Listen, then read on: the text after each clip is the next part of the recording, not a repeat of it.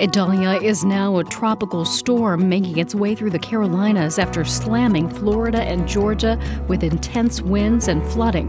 It's Thursday, August 31st. This is WBUR's Morning Edition. Good morning. I'm Rupa Shenoy. Coming up, the Pentagon says it's watching talks between Russia and North Korea that could involve a major arms deal. Also, this hour, the Biden administration has dialed back protections for most U.S. wetlands to comply with a recent Supreme Court decision. Even fewer wetlands and headwater streams are going to receive protection now than they had under the Trump administration. We'll look at the impact and this hour. I see, I think, a light at the end of the tunnel, and the tunnel's not that dark anymore. you know? Checking in on the more than 800,000 people who've had their student loan debt erased. Sunny in the 70s today. It's 701. Now the news. Live from NPR News in Washington, I'm Kristen Wright. The destruction from Hurricane Idalia is now coming to light. The storm, now a tropical storm, left a path of damage, as well as major flooding in Florida, Georgia, and South Carolina. Victoria Hansen with South Carolina Public Radio says near record flooding occurred in Charleston. The Charleston harbor reached a little more than nine feet as Idalia moved across the coast. That's two feet above flood stage and the fifth highest height in nearly 100 years. The highest was during Hurricane Hugo. The harbor spilled over into city streets, making many impassable. While farther south, a storm surge flooded beachside homes in Edisto. But it could have been worse. The coast was spared heavy rain and strong winds. Several tornadoes were reported. The National Weather Service confirms one was responsible for tossing a car into the air on a busy road. For NPR News, I'm Victoria Hansen in Charleston. FEMA says 1,500 members of its personnel are on the ground in states impacted by Idalia. Hundreds of search and rescue teams have been deployed to provide food and water. Earlier this week, FEMA announced nearly $3 billion in funds to help communities rebuild from the effects of climate change and extreme weather. FEMA's disaster relief fund is running low. Senate Minority Leader Mitch McConnell's office says he will see a doctor after he appeared to freeze mid sentence while answering questions from reporters yesterday. Louisville Public Media's Sylvia Goodman reports a spokesperson says he was feeling lightheaded. He suddenly went silent. He seemed unable to speak. An aide stepped in, tried repeating questions for him, trying to keep things moving along. Um, all told, the senator was silent for about 30 seconds. Um, he eventually did tell his aides that he was fine. He answered a couple more questions before he was led away. In July, McConnell appeared to experience a similar incident. A former Roman Catholic cardinal has been found not competent to stand trial over sex abuse allegations. As NPR's Jason DeRose reports, Theodore McCarrick once held one of the highest ranking positions in the church. The former cardinal and Archbishop of Washington, D.C., is the only current or former U.S. cardinal ever to face sex abuse charges. Theodore McCarrick was accused of molesting a 16 year old boy in Massachusetts in 1974. McCarrick had pleaded not guilty. Now, a judge has dismissed the criminal case after a court ordered examination found the 93 year old to have dementia. The church expelled McCarrick from the priesthood in 2019 after an internal investigation. Later, the Vatican issued a report saying that Pope John Paul II promoted McCarrick despite knowledge of the sex abuse allegations. Jason DeRose, NPR News. Stocks finished mixed across Asia today. Markets in China and Hong Kong closed lower, while shares were higher in Japan. This is NPR News. I'm Rupa Shenoy. This is WBUR in Boston.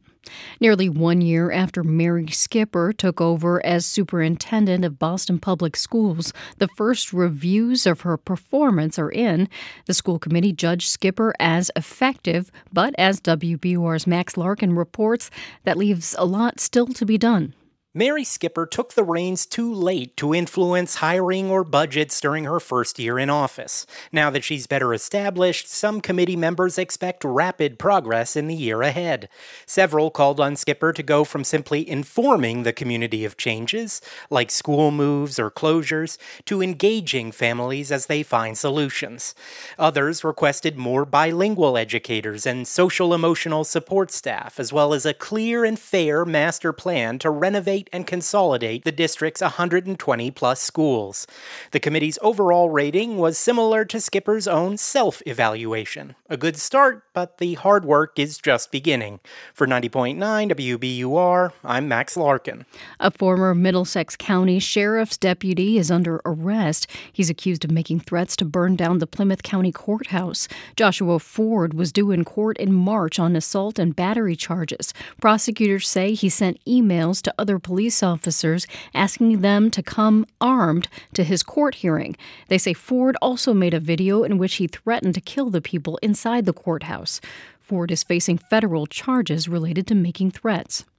Dozens of cities and towns will get money from the state to prepare for the effects of climate change. Nancy Cohen reports the goal is to build climate resilience on the local level. Conway got funds to address flooding, Leyden to mitigate wildfires, West Springfield for tree planting, and Chelsea got funds to mitigate heat in elementary schools. Speaking in Stockbridge, Lieutenant Governor Kim Driscoll said the grants will protect communities in the future. Whether it's farms washing away, coastlines eroding, land drying up, we're going to need collective action and, frankly, a lot more of it in order to address critical needs. The program is also giving more than $2 million to the Stockbridge Munsee Nation to buy 351 acres of their original homelands. For the New England News Collaborative, I'm Nancy Cohen. If you're looking to get on the road this Labor Day weekend, now might be a good time to leave. AAA Northeast says congestion on the highways will start to pick up this afternoon around 2. Spokesperson Mark Schieldrop says it'll get even worse by about 11 a.m. tomorrow. We expect things to be pretty busy, and a lot of that travel has already started in earnest with the rise of hybrid work and flexible schedules, it seems that many folks are taking additional days surrounding the Labor Day holiday to really extend that three day weekend into a five, six, or even a seven day vacation. Schieldrop expects both Monday and Tuesday afternoon traffic to be heavy coming back into the Boston area.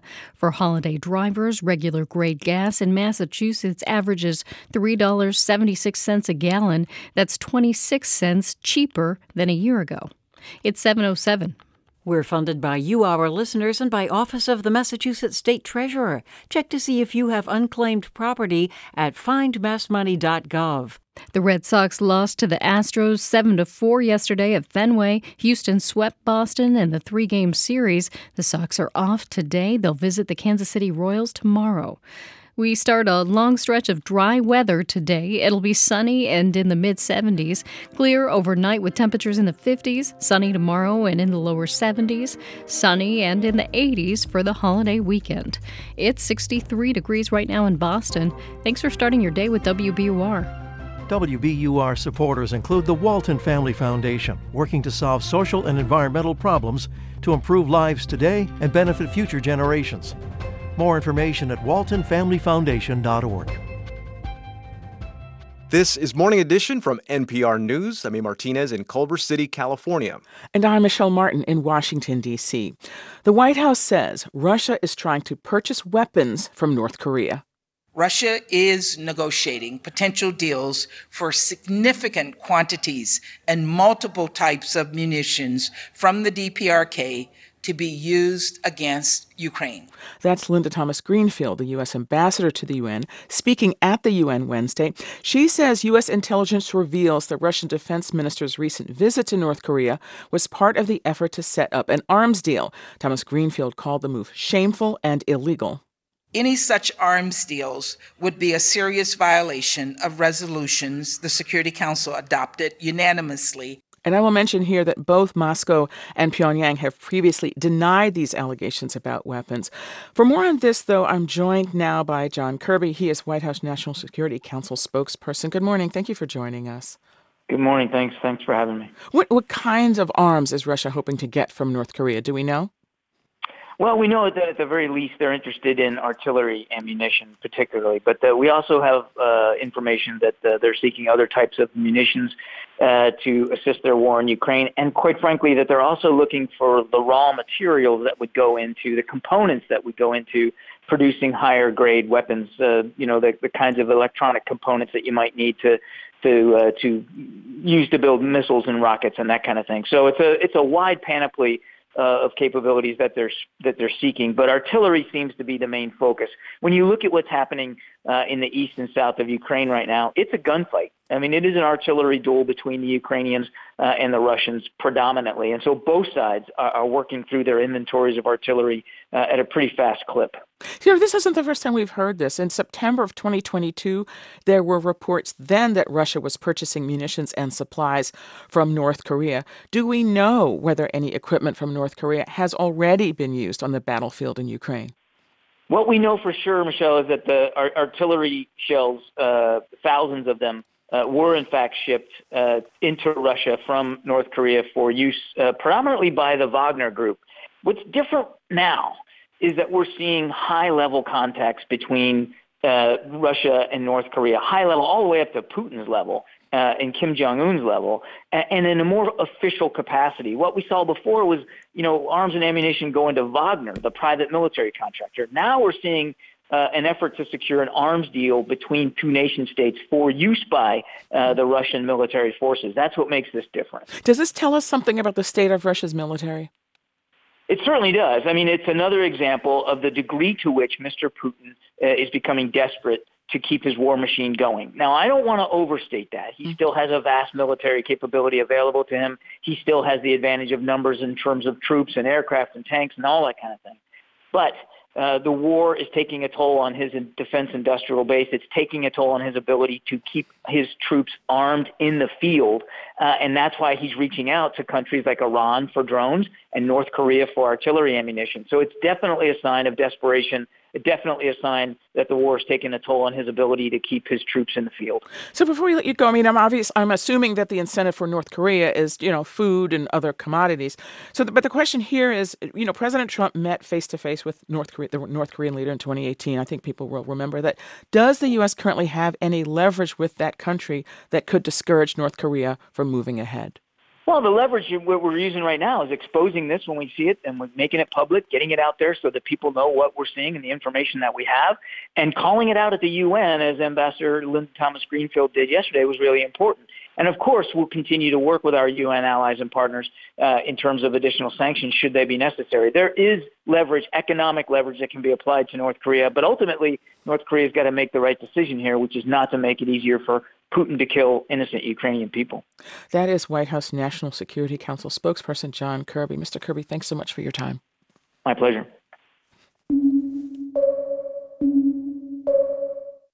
Across the southeast, hundreds of thousands of people lack power. Roads are littered with storm debris, and fears remain over the possibility of future flooding. All this after Hurricane Idalia tore a path from Florida to South Carolina, tearing off roofs, snapping trees, and turning cars into boats. And the full toll is still being calculated. NPR's Bobby Allyn has been following Idalia from Lake City, Florida. Bobby, what can you tell us about uh, the damage left in Idalia's path? Yeah, you know, it was pretty destructive, eh? The storm came ashore along the northern Gulf Coast of Florida with 125 mile per hour winds. As it churned, the storm submerged small fishing communities underwater, littered roads with heaps of fallen trees, knocked out power for hundreds of thousands. You know, many of those people and businesses are still in the dark today. And, you know, while many evacuated, others rode it out, like Roxanne Welch. She watched the storm inside her brick home in Lafayette County, and she described it this way. Pretty crazy, pretty shocking.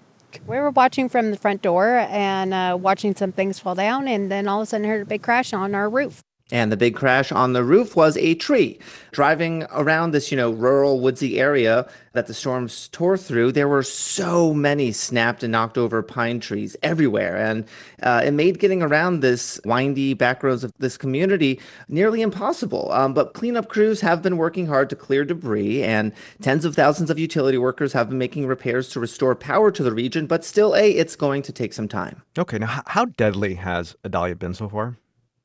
So far, not very, which is a huge difference from the last time a major hurricane pounded Florida, Hurricane Ian last year. More than 150 people died in that storm. This time with Idalia, there have been three deaths linked to the hurricane, but what really spared so many was the path of the storm. It moved through what's known as Florida's Nature Coast, a region called the Big Bend, where Florida's panhandle turns into the peninsula. It's a sprawling agricultural part of the state full of wetlands and cattle farms. It's millions of acres of undeveloped land. So while the storm did buzzsaw its way through deep forests, it avoided heavily populated areas.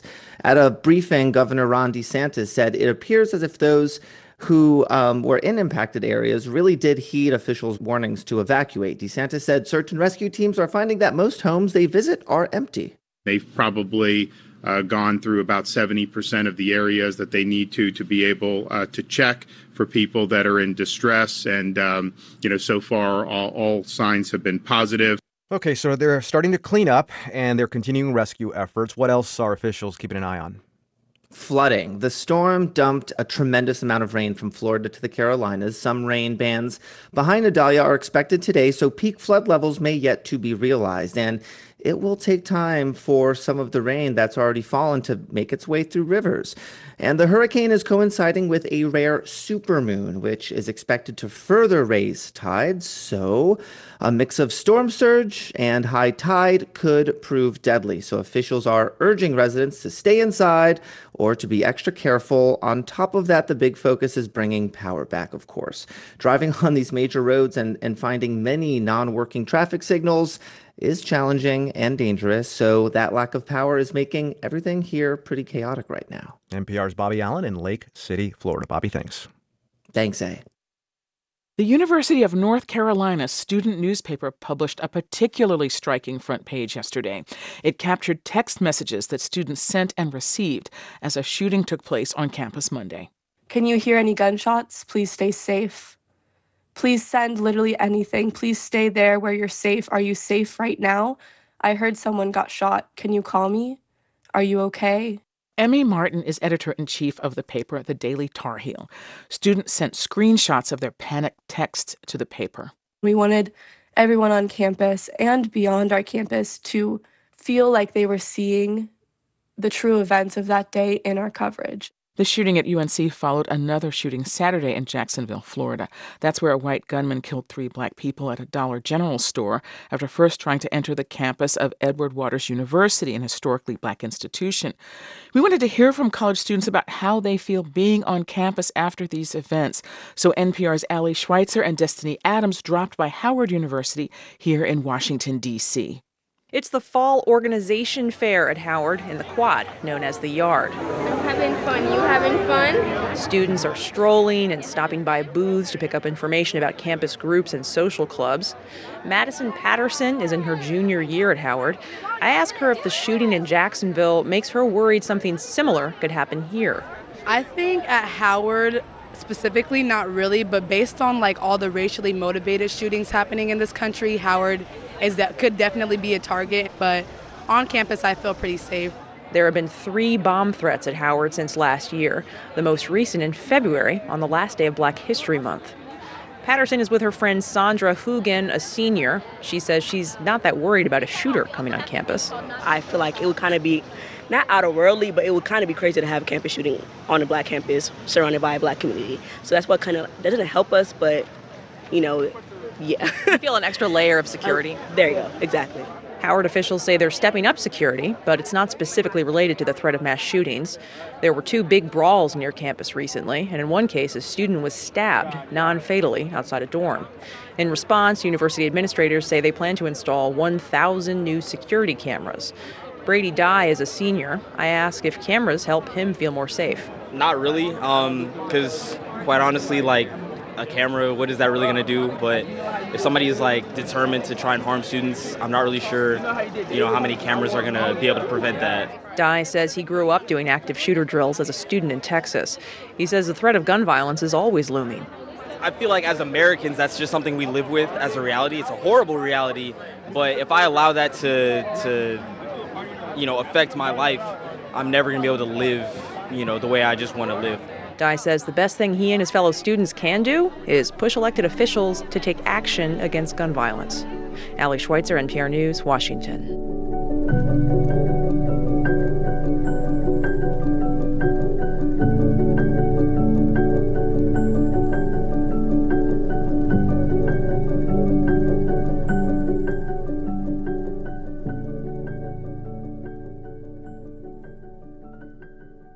This is NPR News. Good morning. I'm Rupa Shenoy. Thanks for starting your Thursday with WBUR. Coming up in 20 minutes on Morning Edition, more than 800,000 federal student loan borrowers have recently found their balances wiped away as the Department of Education erases the debts of people who've been in repayment for at least 20 years. It's 720. We're funded by you, our listeners, and by Metro West Subaru where same day and next day service appointments are available. Service until 9 on Route 9 in Natick. Hey, it's A. Martinez from Morning Edition. Waking up your body every morning is hard enough, so why not make waking up your mind easier? Every morning, we bring you the latest news and headlines, plus a little something to make you smile, think, maybe even laugh, so you can get those neurons fired up for the day ahead. So wake up your brain with us. Listen to Morning Edition from NPR News every weekday. Listen again tomorrow morning on 90.9 WBUR. Wildlife officials say help is on the way for swans that are trapped in Salisbury Pond in Worcester. Residents say a swan and three of its young have been trapped there for days. Mass Wildlife and the Animal Rescue League are expected to try and rescue them as early as today. City officials say they're in contact with researchers about ways to prevent similar incidents in the future. Sunny today with a high near 74. It could get a bit windy. Clear tonight and a low around 55. Tomorrow sunny and a high near 72. Right now it's 63 degrees in Boston. Support for NPR comes from this station and from Bank of America, offering access to resources and digital tools designed to help local to global companies make moves for their businesses. Learn more at bankofamerica.com/slash banking for business. From the estate of Joan B. Kroc, whose bequest serves as an enduring investment in the future of public radio and seeks to help NPR produce programming that meets the highest standards of public service in journalism and cultural expression. From Procter & Gamble, maker of Nervive Nerve Relief, Nervive is designed to reduce occasional nerve aches, weakness, and discomfort in hands or feet due to aging. Learn more at nervivehealth.com. And from the listeners who support this NPR station.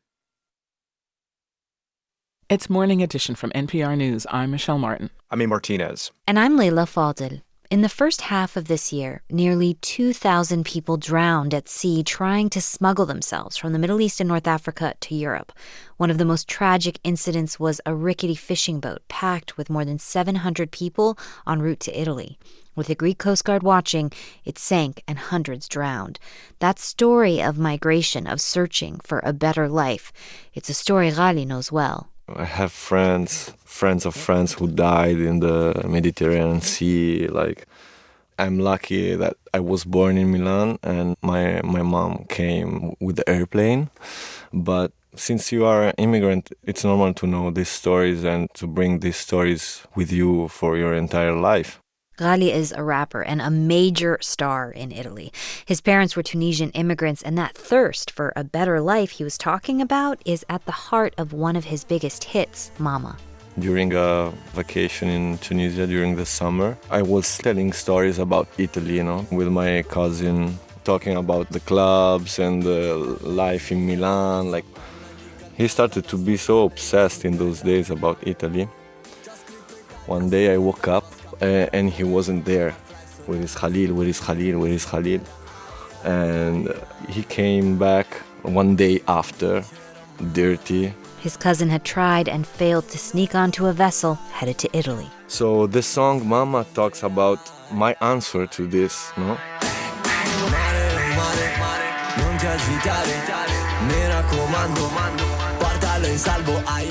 His lyrics speak to the sea, calling on it not to be too rough.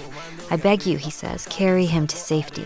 So a lot of people try to come, but they don't know once you arrive there, you're gonna struggle, you're gonna leave the streets, you're gonna do bad choices to get money because it's so expensive.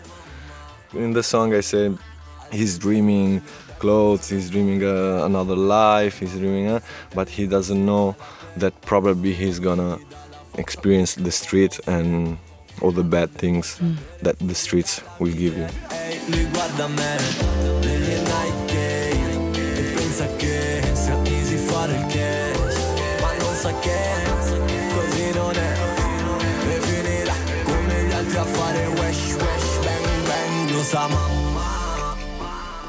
You um, recently donated an inflatable boat to Mediterranean Saving Humans. It's an Italian nonprofit that saves people at sea when they make that decision to take that journey in the Mediterranean to try to get to Italy. If you could talk about making that decision to start working with this organization and, and the boat that you donated. I, I started to ask myself, how can I help them for real, in modo concreto? In, in a concrete, uh, practical way. That's NPR's William Troop. He's helping us interpret since English is Ghali's fourth language. He raps in Italian mixed with Arabic and French. I ask them what they really need in this moment. Because the government is not helping them, it's not a subject that in Italy a lot of people talk about and and they do everything by themselves like they use their money and they use their time but it's also not only people don't talk, it's a very controversial topic. That ship has never been at sea, right? No, not yet. Yes, because the government decided to ordina di non uh, salvare le persone in mare. The, the government uh, decided to order not to find people at sea. To not save them. Not to save. At all, yeah. You called the boat Bayna after one of your songs. Why'd you choose that name? Bayna means it's clear. So when you see that boat, it's clear that you're gonna be saved.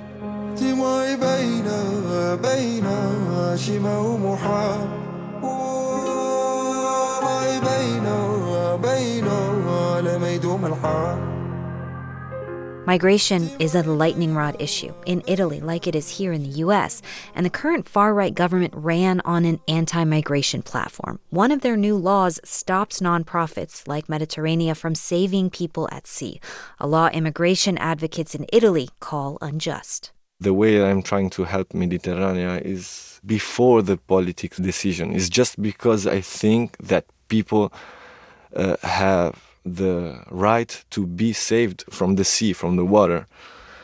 I have the chance to, to help in that moment, and then some. Uh, I don't I don't know what to do when when people are on the land. You know. Ghali says he's using his platform because he knows what's at stake when people make that decision, the decision to leave their home country and start over. There are multiple reasons why someone immigrate. You know. Mm-hmm it's not only war, it's not only bombs. When you don't see a future, when you understand in a really young age that you cannot dream and that that is not possibility for you, that's still a war, you know? You need to escape. I didn't live that. I didn't experience the immigration, you know? Mm-hmm. But my mom did. My, and my father did. My friends did. And I experienced the feeling of being the first generation of immigrants in, in Italy. I experienced being uh, one of the four foreign kids in a school. This is why I say that's my story. If you're born in Italy but your parents are immigrants, you don't get nationality automatically. It wasn't until Ghali was 18 that he got citizenship. Do you feel Italian? Yes, of course. Yeah. I'm Italian as I'm so Italian. I'm Italian with Tunisian parents. And do you think other Italians see you that way? Yeah, a lot of lot of Italians see me Italian. Yes. Yeah. And but mm, a lot of them see me not Italian. But with me now, I'm in a privileged position. You know, my worry is when other people with no the possibilities that I have receive this type of treatment. You know. I mean, did you have a Ghali growing up? Like, did you have somebody that you looked at that was from immigrant parents who was famous and respected in Italy when you were a little boy? No, no, no, no, no, no. No, this is a new story. Well, Ghali, thank you so much for talking to us about your music and your messages. Thank you so much.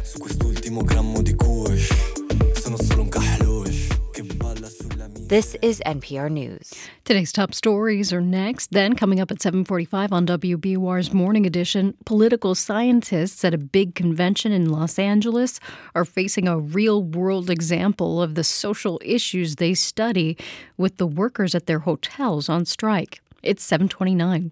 Use the WBUR app to keep listening live wherever you go today. It lets you pause and rewind live radio. Find it in your app store today.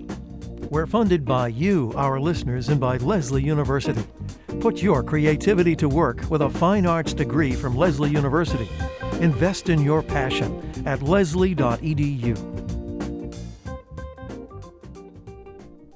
Live from NPR News in Washington, I'm Dave Mattingly.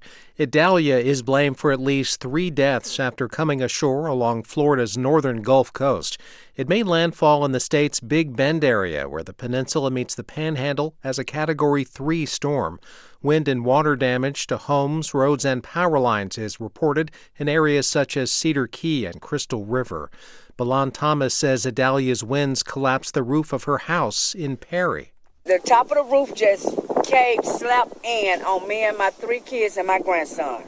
My daughter is pregnant. She's five months pregnant, but she was, I was able to pull her out of it. Idalia triggered severe flooding in Charleston, South Carolina. At the UN, the Biden administration, Britain, Japan, and South Korea are calling on North Korea to halt its weapons negotiations with Russia. As Linda Fasulo reports, Moscow is seeking military assets from Pyongyang for its ongoing war with Ukraine. U.S. Ambassador Linda Thomas Greenfield told reporters that Russia is negotiating potential agreements with North Korea for significant quantities and multiple types of munitions to be used against Ukraine. And she stressed that any Russian weapons agreement with Pyongyang would seriously violate UN Security Council resolutions, including those Moscow voted in favor of. The UN measures bar nations from procuring arms from North Korea. This is NPR News. From WBUR in Boston, I'm Rupa Shenoy.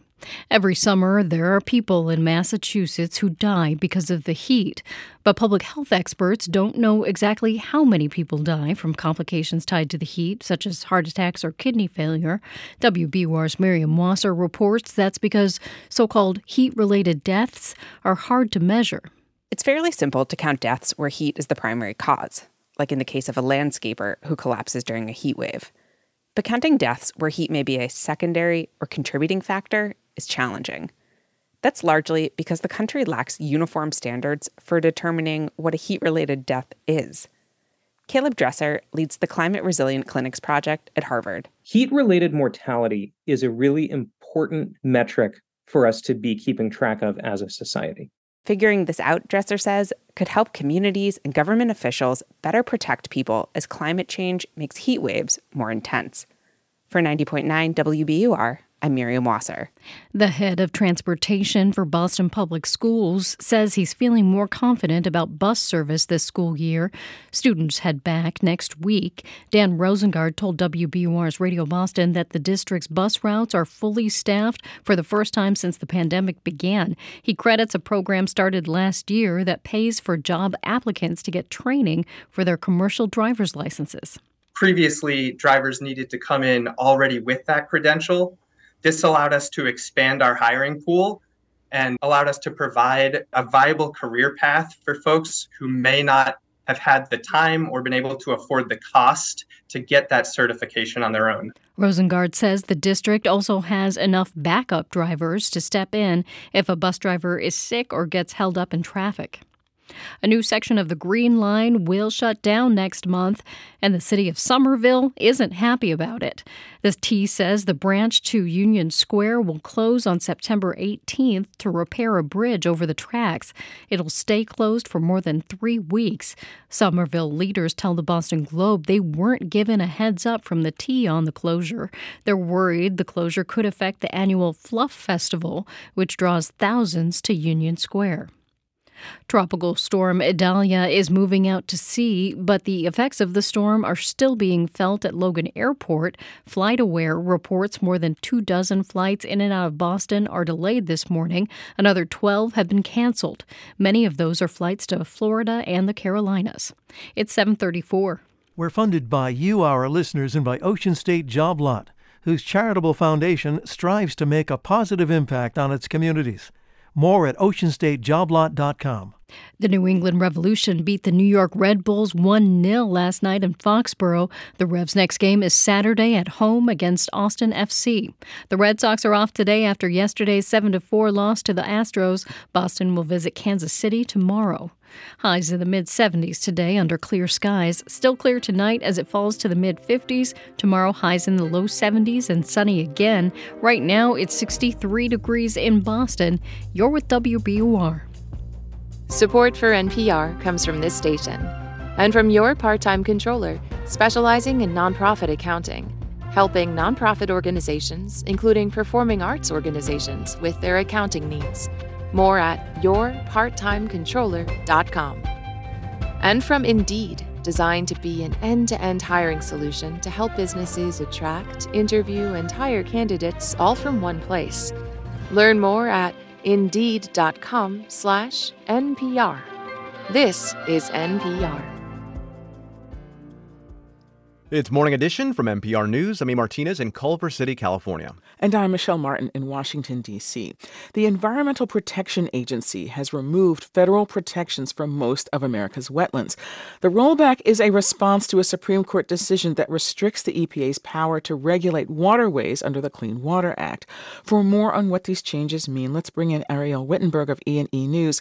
That's a news outlet that focuses on energy and the environment. Good morning. Thanks for joining us. Thank you. So let's just go back and, and, if you wouldn't mind, set the table and tell us what exactly did the Supreme Court decision say about what the EPA can and cannot do to protect wetlands from development? Absolutely. Um, so this as part of their decision in Sackett versus the United States, and the five conservative justices ruled that basically the way we've been deciding which wetlands to protect is wrong, and only wetlands that are practically part of bigger rivers and streams deserve protection. So the Biden administration does not want to be removing these protections, but they have to do it to comply with the court. And a really important point here is that this decision wipes out protections that have been in place since the Clean Water Act was passed in 1972. So, a good point of comparison is that when the Trump administration rolled back wetlands a few years ago, even that rollback regulated some wetlands that are now no longer protected thanks to the Supreme Court. Hmm. Do you have a sense of how much how much land area or how much area is affected by this? Um, we know that it's the majority of wetlands mm-hmm. in the United States. I mean, something that might surprise people is that scientifically speaking, many wetlands are not actually very wet, or they're not wet a lot of the time. So you have wetlands that dry out during part of the year, like during the summer, mm-hmm. or you have wetlands that might only be wet during high tide or after heavy rains, and none of those are protected anymore. Mm-hmm. A lot of rivers and streams also do have wetlands right next to them or almost in them. So those are the wetlands that will still be protected. But the majority of wetlands are not really part of larger waterways. And so, under this rule, even if there's just a foot of dry land between a swamp and a river, the swamp is not protected anymore. Do we have a sense of who stands to gain from? eliminating these wetlands protections. And also, of course, you want to know the other side of this. So, what could happen to the ecosystem and to adjacent communities when these protections are removed? Absolutely. Um, so obviously, environmental groups are not pleased um, with this. Uh, wetlands, of course, are important habitat for a lot of animals, but they also have considerable benefits to people. Um, they can act as filters and sponges and help remove pollution from water, and they also absorb floodwaters, which is obviously particularly important in this age of climate change. Um, home builders, developers, oil and gas industry, those are the folks who are are winning here. Um, it people maybe don't realize, but if you want to build something in federally protected wetlands, you actually can still do it, but you have to pay to restore wetlands that are similar nearby so that the ecosystem doesn't lose those benefits. So when these areas are no longer protected, we're going to be losing some of those functions of water filtration, absorb and absorption because the developers you know are just able to destroy these wetlands those functions aren't being replaced anymore that is Ariel Wittenberg of E&E News. And once again, that's a news outlet that focuses on energy and the environment. Ariel, thanks so much for joining us and sharing this reporting with us. Absolutely. It's a good time for federal student loan borrowers to go online and become reacquainted with their loans. Payments resume in October after a three year pause for the pandemic, but lots of borrowers, hundreds of thousands of them, are finding out they do not have to pay. NPR's Cory Turner talked to some of them to learn why. Can you see me? Let me see video. Hi, how are you? I'm good. How are you? Nikki Miller started college back in the late 90s and has about $8,000 left to be repaid on her student loans. She lives in Rochester, New York, and like many borrowers, is confused heading into October. She's looking for an affordable monthly payment, but doesn't want interest to blow up her balance. I don't want to pay A for another 20 years, and I don't understand why my balance would increase. A few days ago, we spoke over Zoom to talk through her repayment questions. But when she logged into her account, she got kind of quiet. And then my loans were forgiven. Wait. The page is different. but you're just, so you're just looking now and your loans are gone? Why are they're forgiven? well, I guess you don't have any more questions. I don't. I was wondering why the hell I couldn't get in, too. My loan balance is zero. Nikki is one of more than 800,000 borrowers who have had their balances recently wiped away. And here's why. For years, borrowers should have had access to a special repayment plan that was meant to keep their payments affordable. The problem is that plan was a mess. It was way too hard to get into and badly mismanaged by the U.S. Department of Education and its loan servicers. After years of complaints from borrowers and advocates, as well as an NPR investigation, the department promised last year to do a big retroactive fix. And it turns out that fix is erasing the debts of borrowers like Nikki Miller, who have been in repayment for at least 20 years. Another borrower, Kurt Panton, is almost there. He lives in Germany now with his wife and 10 month old daughter, Pauline. Here she is, oh, Pauline. yes. Oh my goodness. She's only really seen grandma on video calls, so she's like, okay, this person does not look like grandma. Kurt took out loans to go to college and has been steady as a metronome repaying them. He's down to about $20,000. To figure out just how close he is to forgiveness, we hopped on Zoom a few days ago to go over his payment history. Like Nikki Miller, Kurt needs to be in repayment for 20 years, which is 240 monthly payments. So I'm at 233. So that means I have seven more months. I've never seen her react such a way to an Excel spreadsheet. If Pauline sounds more excited than her dad, it's because he doesn't quite believe that forgiveness is only seven months away. He already got his hopes up earlier this year before the Supreme Court struck down President Biden's big loan relief plan. Still, after almost 20 years in repayment, Kurt should be, by our math anyway, just a winter away from having his debts erased. I see, I think, a light at the end of the tunnel, and the tunnel's not that dark anymore. you know? Kurt pauses a second, doing the math. Seven months from now would be March, his birthday month. Happy birthday to me, he laughs. No more student loans. Cory Turner, NPR News.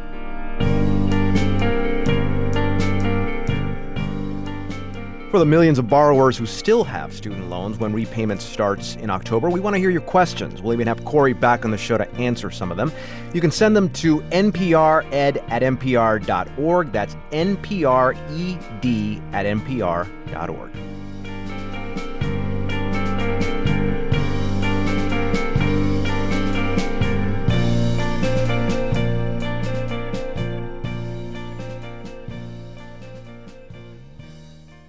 This is NPR News. You're with WBUR on a Thursday morning. Coming up at the top of the hour, 81 year old Senate Minority Leader Mitch McConnell appeared to freeze up yesterday while taking questions from reporters. It was the second such incident this summer, raising questions about his future in Congress. Sunny in mid 70s today with some gusty winds. Clear skies in mid 50s tonight, then tomorrow low 70s and sunny again. It's 63 degrees in Boston. WBUR supporters include Direct Tire and Auto Service, a dealer alternative, your local mechanic and tire dealer serving Newton, Watertown, and the surrounding communities. DirectTire.com. And Zevin Asset Management, building socially responsible investment portfolios that help create a healthy planet. Learn how to have impact at Zevin.com. The Walpole Mall has a new owner. A team, including the Boston based Wilder real estate firm, bought the shopping center for $72 million. That's significantly less than the mall was appraised for a decade ago. The Boston Business Journal reports the mall's new owners plan some major interior and exterior renovations. The delivery app DoorDash is tightening its security measures in Massachusetts to ensure underage people can't order alcohol. The Boston Globe reports the app will now block deliveries of booze to college campuses. DoorDash drivers will also need to take a compliance course if they want to deliver alcohol in the state. It's 744.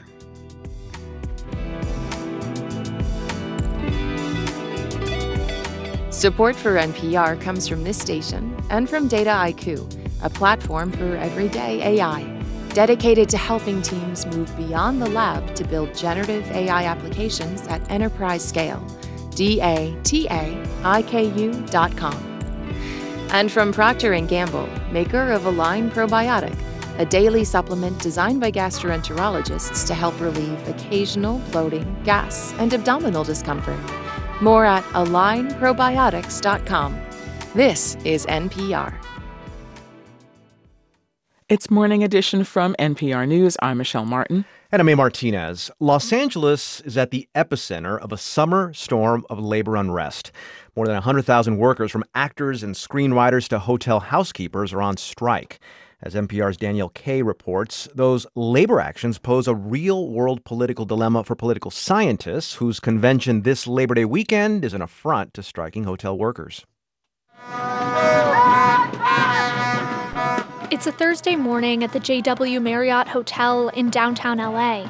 The scene is a common one in the city this summer. Workers wearing their brightly colored union t shirts holding signs that read boycott in bold print. This Marriott is one of about 60 unionized hotels where workers have been without a contract since late June. They've been staging rolling strikes demanding higher wages to afford the high cost of living in LA.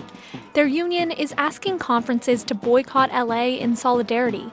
One of the big groups they've targeted, the American Political Science Association, also known as APSA, which is holding a meeting here this Labor Day weekend. We asked them to cancel or relocate their event online or someplace else. That's Kurt Petersen, co president of Unite Here Local 11, the union that represents some 15,000 hotel workers. They can, you know, mince words about what they did, but they're coming, um, and we asked them not to do that. So, the 6,000 political scientists who normally attend APSA have a big political decision on their hands. The conference is an annual highlight, a place for them to share research and network for jobs. Under pressure from the union, APSA leaders moved all panels and events away from the JW Marriott to the nearby convention center. But lots of people will stay at hotels like the Marriott that are subject to strikes, and others will simply stay away. I wouldn't be surprised if uh, less than 3,000 people actually show up. Peter Dreier is a political science professor at Occidental College. He's talking inside the Marriott lobby as workers picket just outside. Uh, I think there's going to be a significant decline. He won't be at the meeting this weekend. The Latino Caucus of Political Science has withdrawn from this year's conference as a sign of solidarity with the majority Latino hotel workers. Other groups are also urging their members not to attend. We really need to stay away from from APSA and from Los Angeles over Labor Day weekend. That's Erin Panetta, a professor of government at Smith College. She's skipping the conference too. APSA didn't respond to requests for comment. Its executive council has said in statements that it's met union demands by moving events out of the JW Marriott and that canceling the conference entirely would be too costly. According to its website, the association still has room blocks at several hotels subject to strikes. Panetta says that means the burden is now falling on individual members to navigate the tricky network of picket lines. Now, you know, the membership is polarized. The the kind of battle lines are those who cross pickets and those who don't. Among those still traveling to LA is Jack Zheng, a political science professor at the University of Kansas. Zheng says the vast majority of faculty are sympathetic to the hotel workers, himself included. I support them and I hope they get uh, the, the raise that they're they're seeking, but I'm there to attend a professional conference. Zheng says canceling the conference altogether would come at too big a cost to APSA financially and to his graduate students who rely on the event for networking. As of last week, hotel workers are calling for all conventions to boycott Los Angeles until the hotels meet their demands, and that'll likely take a while. Danielle Kaye, NPR News, Los Angeles.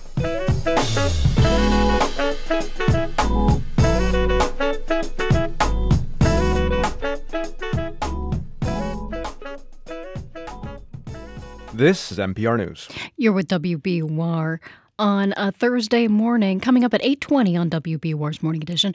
Officials in Arizona say hundreds of Native Americans there were targeted by scammers who promised to help with their alcohol addiction and build Medicaid for that service. It's 749.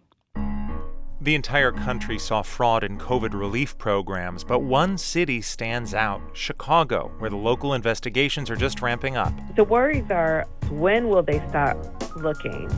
When is the cutoff? Am I safe? And the likelihood of getting caught may come down to where you work. That story on All Things Considered from NPR News.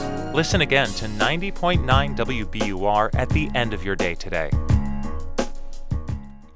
Here's a look at some of the stories we're following this Thursday morning. More than 70 people are dead in Johannesburg, South Africa, after a fire there broke out in a building that many people without homes were using for shelter.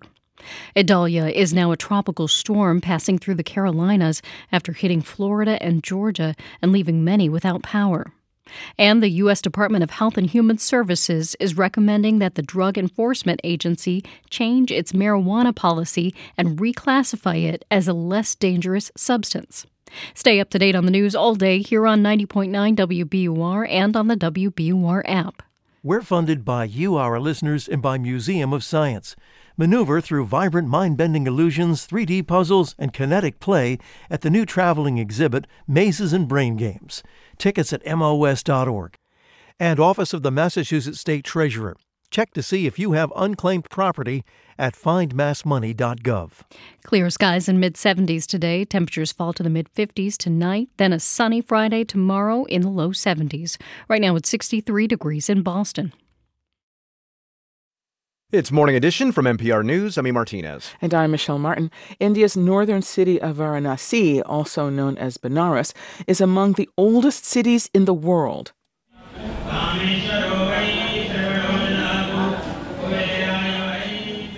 The city has always been welcoming to different faiths and cultures. With thousands of temples, it's the epicenter of Hinduism. Muslims also make up nearly 30% of the population. Now, a religious dispute is testing its tradition of harmony, as reporter Sushmita Pathak found on a recent visit. Scooters, pedestrians, and cycle rickshaws jostle for space on the street in Varanasi. It leads to the city's most famous shrine, the Kashi Vishwanath Temple.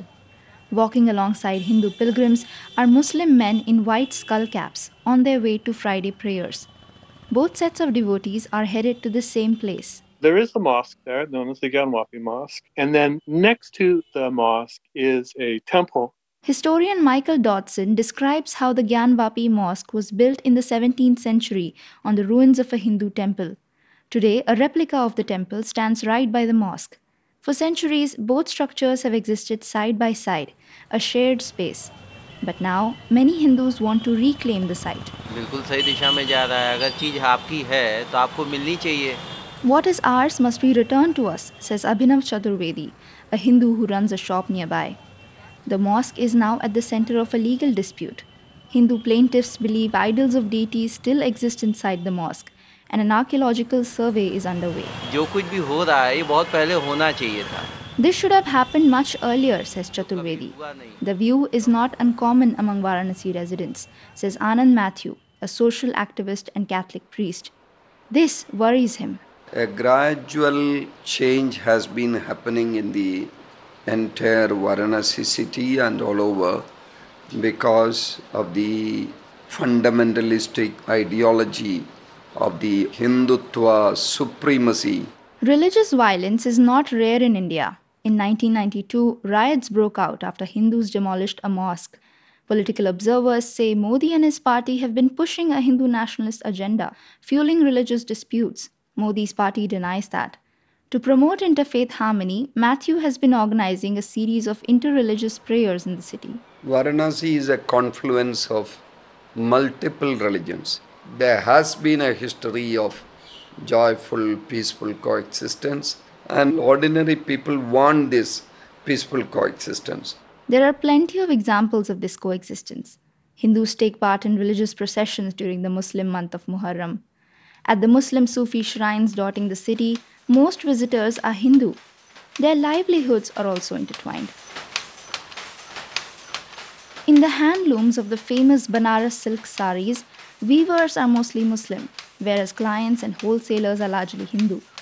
Haji Mukhtar Mahato is a leader of the weavers community.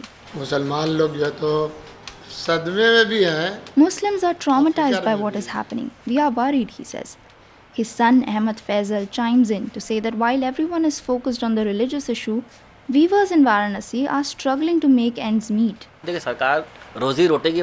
I request Indian politicians to focus on ensuring employment and livelihood instead of religious matters. Our interfaith culture is under attack, but it will live on. In the past, Varanasi has shown resilience. In 2006, the situation was ripe for sectarian violence after a bomb blast at an ancient Hindu temple in the city. But the community came together to diffuse tensions, says Bishwambar Nath Mishra, the head priest of that temple. And the city was in peace even after the bomb blast. So I think uh, that was a litmus test for Banaras. He hopes things continue to remain calm. At the joint entrance of the temple and mosque, Police stand guard as archaeologists conduct their survey. A report is expected in the coming days. Mosque or temple, shopkeeper Surendra Kumar says it doesn't make a difference to ordinary people like him. Both are houses of God, he says, if only the public can accept that. For NPR News, I'm Sushmita Pathak in Varanasi, northern India.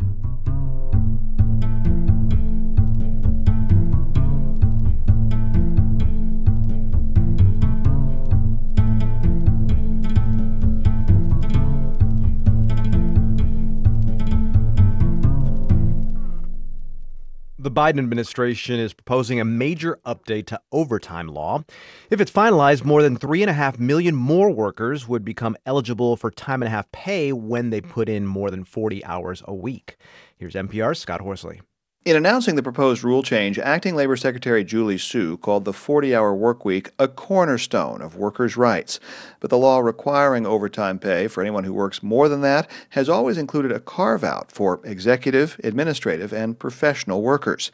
Critics say that carve out has been overused in recent years. Sharon Block, who runs the Center for Labor and a Just Economy at Harvard Law School, says millions of workers in low wage industries, such as retail and fast food, are denied overtime, even though they're hardly earning executive level paychecks. People are given a title of manager or assistant manager, they're paid on a salary basis but the work that they do isn't really executive, administrative, or professional. Under the new proposed rule, anyone making less than about $55,000 a year would automatically be eligible for overtime regardless of their title.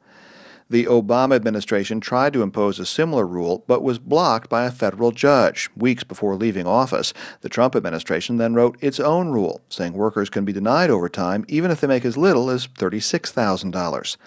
Block, who is a senior counselor to Obama's labor secretary, sees the proposed increase in the threshold as an important win for workers. Elections have consequences, and you only have to look at this rule to see it in a very concrete way. Millions of people lost overtime protections when Trump was president, and when Biden administration finalizes this rule, millions of people will get that protection back.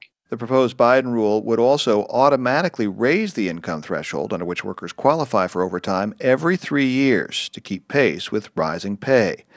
The rule is likely to face legal and political challenges. David French is Senior Vice President of Government Relations at the National Retail Federation. This rule change would likely mean less opportunity for flexibility, less opportunity for training.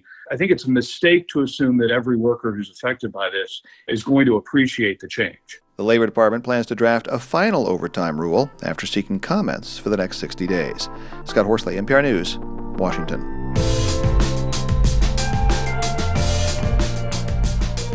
This is Morning Edition from NPR News. I'm E. Martinez. And I'm Michelle Martin. The latest episode of our podcast, The Common, is out. Today, a look at the races for the Boston City Council. The preliminary elections are in two weeks, and several incumbents face serious challenges. Check it out wherever you get your podcasts. We have a string of great summer days in store. Today, sunny and mid 70s. It falls to the mid 50s tonight. Then we end the week tomorrow with a sunny day in the low 70s. It'll be sunny this weekend with temperatures that may reach the mid 80s on Sunday and upper 80s on Labor Day. Right now it's 63 degrees in Boston, and we're coming up on 8 o'clock.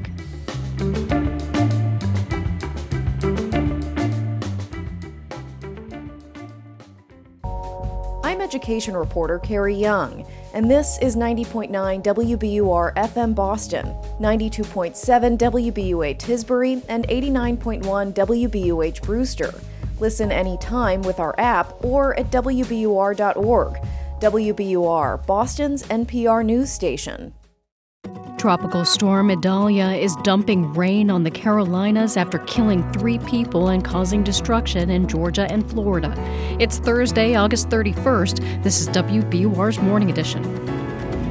Good morning. I'm Rupa Shenoy. Coming up, officials in South Africa say more than 70 people died in a fire that ripped through a five story building in Johannesburg used by unhoused people. Also, this hour, the latest from the Central African nation of Gabon, where the president was removed from power after winning re election. Soldiers, including members of his own elite presidential guard, executed a takeover that was likely pre planned and arrested him. And Massachusetts researchers say the number of people who die annually from extreme heat is greatly underestimated. There's no test of, you know, was this death clearly heat related or not. Sunny and 70s today. It's 801. Now the news. Live from NPR News in Washington, I'm Kristen Wright. Tropical storm Idalia has moved off the Atlantic coast after pounding the Carolinas with heavy downpours and powerful winds. As NPR's Bobby Allyn reports, at one point the storm left more than 500,000 customers without power in Florida, Georgia, and South Carolina. When Idalia bore down on Florida's Big Bend region with 125 mile per hour winds, it ripped homes off their foundation and blanketed the rural area with lashing winds and torrential rain. But the storm at its peak strength moved through the remote, woodsy swath of Florida, avoiding more populated areas like Tallahassee. The storm's worst case scenario never came to pass. As Idalia tore eastward, it pounded Georgia and the Carolinas with wind and rain, raising the specter of dangerous storm surge and flooding. That's something officials are still keeping an eye on. But the big focus now is restoring electricity to the hundreds of thousands left in the dark by the storm, decimating power lines and other parts of the electricity grid across the southeast. Bobby Allyn, NPR News, Lake City, Florida. In South Africa, at least 73 people have been killed and dozens more injured today in Johannesburg. A fire ripped through a building known to be used by undocumented migrants as shelter. Michael Kaloki has more. The early morning fire occurred in a five story building located in Johannesburg's central business district. The building is reported to have been previously abandoned and later reoccupied by homeless people. Firefighters who arrived at the scene extinguished the blaze and embarked on a search and rescue operation during which a number of people were evacuated from the building. Those injured were taken to nearby hospitals for treatment. South African authorities say it was not immediately clear what caused the fire and that investigations into the incident would be carried out by the country's police service. For NPR News, I'm Michael Kaloki in Nairobi. North Korea's military carried out drills rehearsing nuclear strikes and an occupation of South Korea. NPR's Anthony Kuhn reports that the drills are in response to U.S. and South Korean exercises. Late Wednesday, North Korea launched two short range ballistic missiles simulating a tactical nuclear strike against the South's airfields and command centers. Those were part of larger drills overseen by leader Kim Jong un on Tuesday, involving fighting off a U.S. and South Korean attack, followed by a counterattack and seizure of all of South Korea's territory. NPR's Anthony Kuhn reporting. Military coup leaders in Gabon have named a transitional leader to the Central African country. Army officers seized power yesterday, rejecting contested presidential election results. The deposed president, Ali Bongo, appeared in a video in detainment at his home, calling on citizens for support. Bongo and his family were in power for more than, more than 50 years. The United Nations Secretary General has condemned the coup. You're listening to NPR News. From WBUR in Boston, I'm Rupa Shenoy. By this time tomorrow, the Sumner Tunnel will be open again. The link between East Boston and downtown has been closed since July 5th. WBUR's Andrea Perdomo Hernandez reports construction crews are putting their final touches on the work. For nearly two months, crews have been working around the clock to complete a repair phase of the tunnel focused on the structure's ceiling.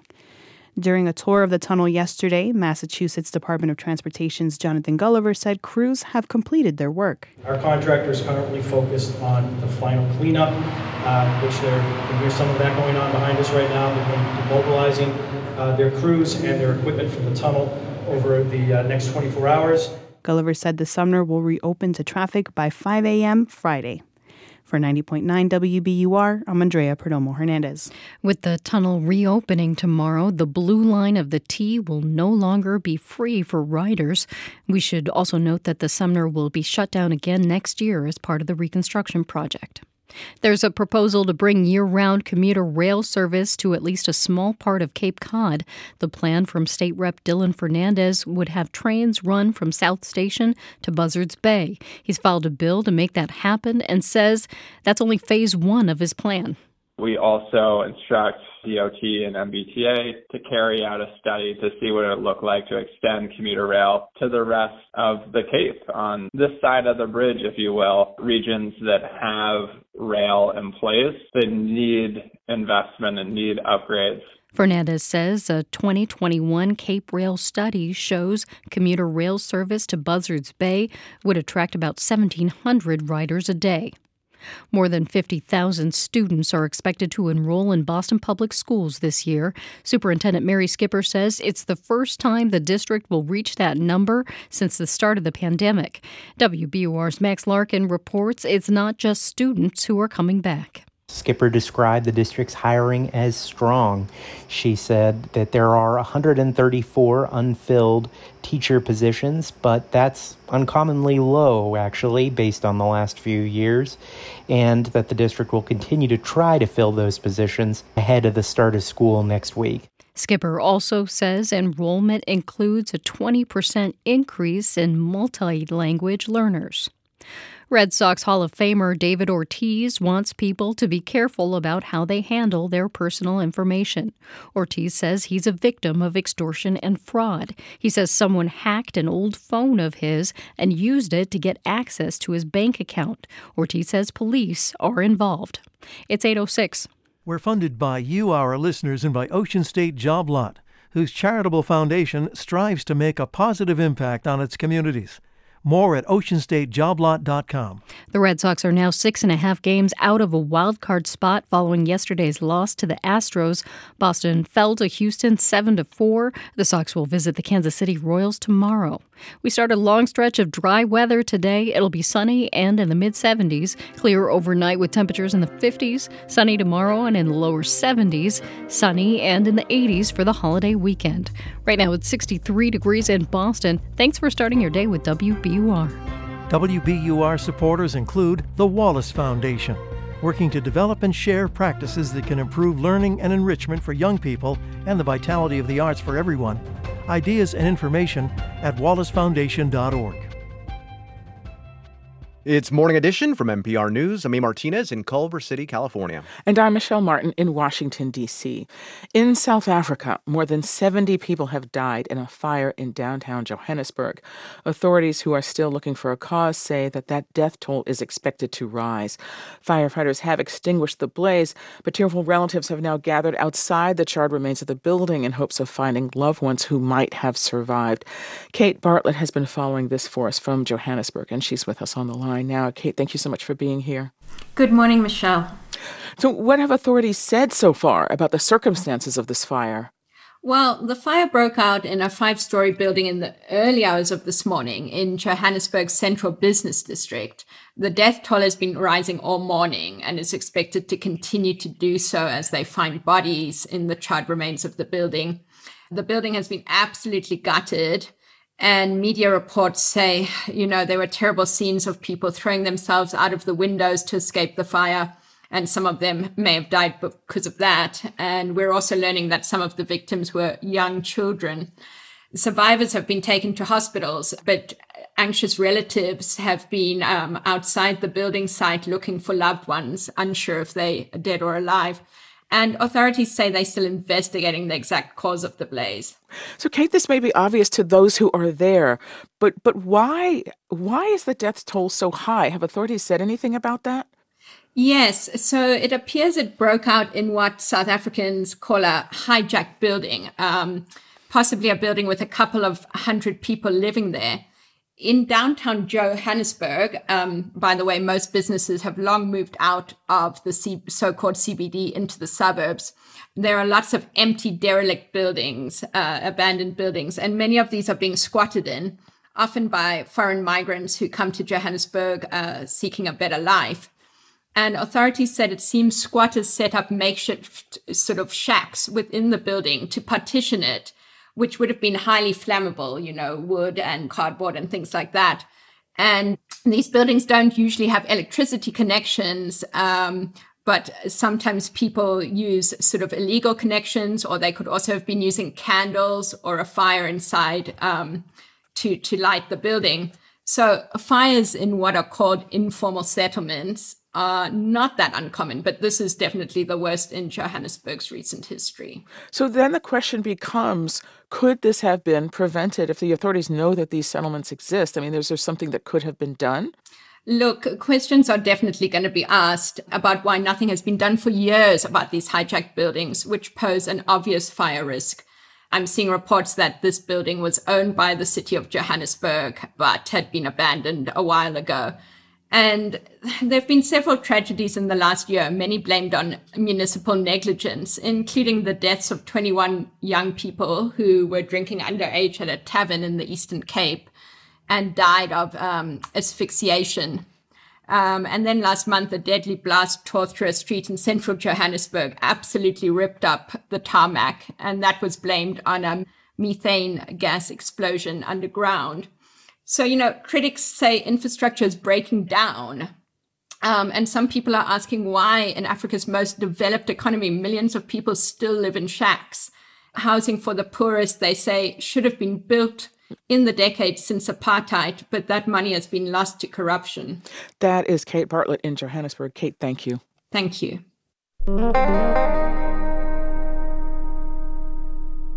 For the second time in five weeks, the top Republican in the Senate abruptly went silent at a news conference. This time, Senate Minority Leader Mitch McConnell appeared to freeze briefly after a reporter in northern Kentucky asked whether he would run for reelection. He never answered that question, but these episodes, which have been largely unexplained, have raised concerns about an aging Congress, including in McConnell's home state. Louisville Public Media's Sylvia Goodman is here to tell us more. Um, Sylvia, so what happened yesterday? So, Senator Mitch McConnell spoke at an event up in Covington, Kentucky, which is right across the river from Cincinnati, for about 20 minutes. Uh, and right afterwards, he went to speak to a group of reporters. They were asking questions. And as he was about to answer, he suddenly went silent. He seemed unable to speak.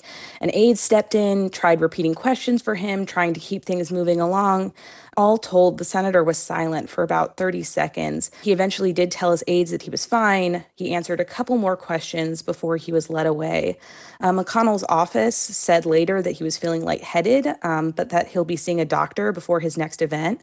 Uh, but this is the second time this has happened publicly. At the end of July, he had a really similar kind of scary moment on Capitol Hill while answering reporter questions. Yeah, that was five weeks ago. Now, uh, other senators have also struggled with their health recently. I know California Senator Dianne Feinstein, 90 years old, or there have been calls for her to step down after she was absent for months, missed uh, dozens of votes. What's the mood like in Kentucky on McConnell?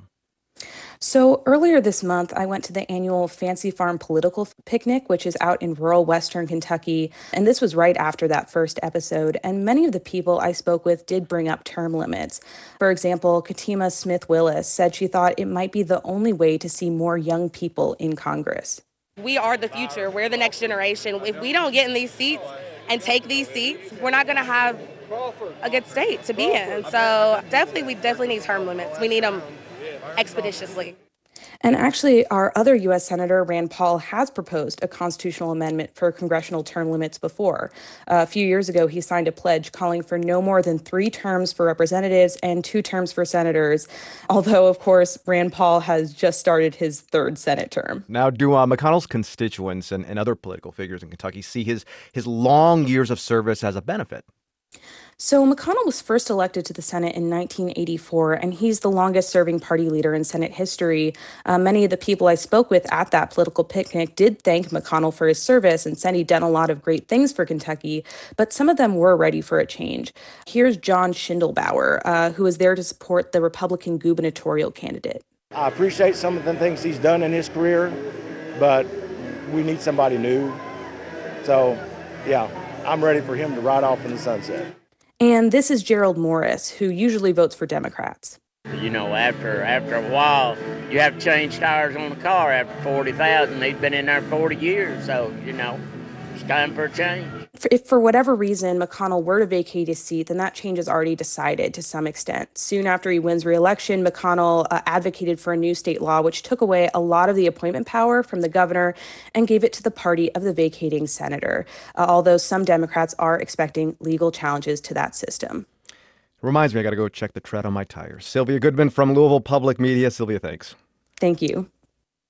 And here's a story that points to the advanced age of another politician. When the American president travels, every detail is carefully choreographed, right down to the stairs the commander in chief uses to get on and off Air Force One. Traditionally, it is a tall set of stairs trucked over to the plane's door, which is about 18 feet up from the tarmac. That has changed for President Biden. NPR senior White House correspondent Tamara Keith explains.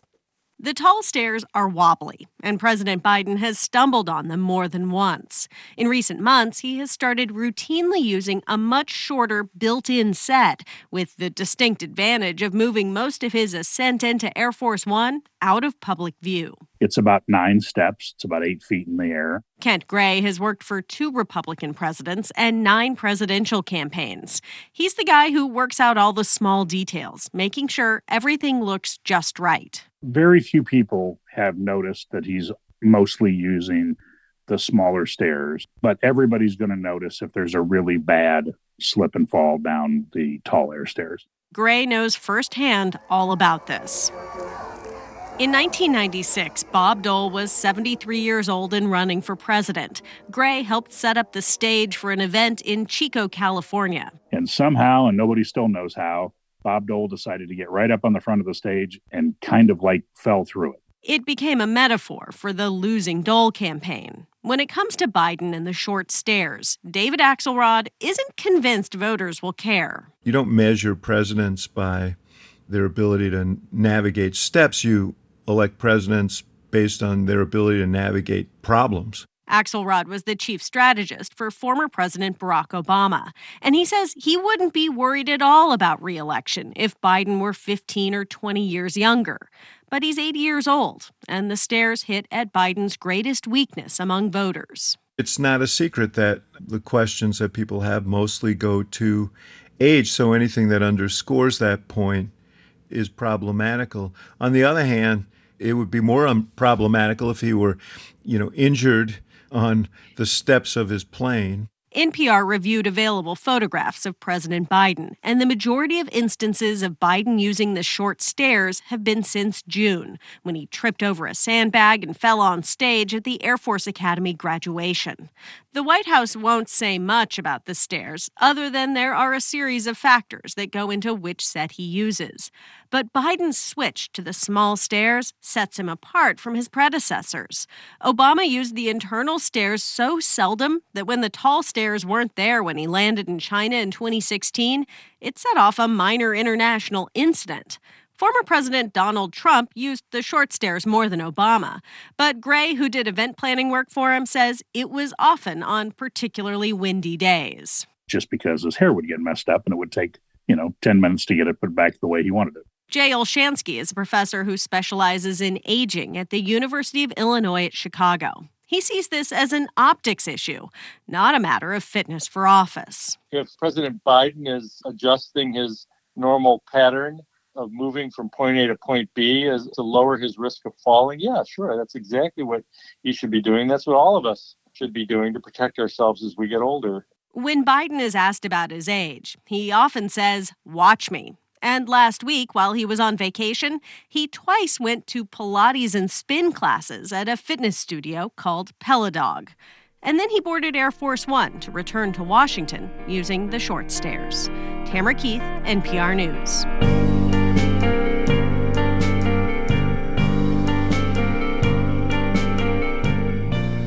This is NPR News.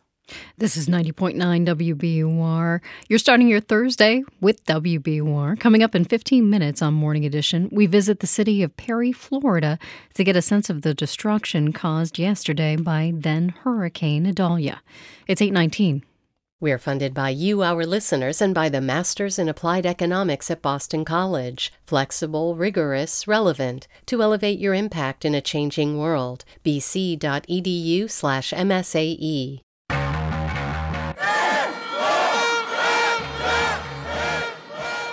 Long after Prime Minister Benjamin Netanyahu succeeded in passing his massive judicial reform law, hundreds of thousands of Israelis are still protesting what they see as a threat to Israeli democracy and their personal freedom. Now, those protests are including the rights of Arab Israelis too. That's on point this morning at 10 on 90.9 WBUR, Boston's NPR news station. There are two WBUR community listening sessions coming up next month. On September 5th, we'll be in Chelsea. On September 9th, we'll visit Lawrence. We want to hear from people in those communities about the key issues on their minds. Learn more and sign up at wbur.org slash events. Sunny today with a high near 74. It could get a bit windy. Clear tonight and a low around 55. Tomorrow sunny and a high near 72. Right now it's 63 degrees in Boston.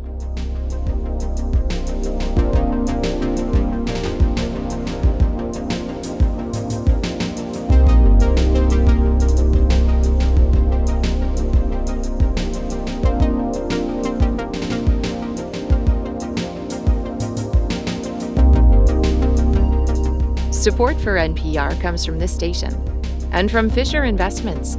As a fiduciary, Fisher Investments is obligated to act in their client's best interest. Learn more at fisherinvestments.com. Investments in securities involve the risk of loss.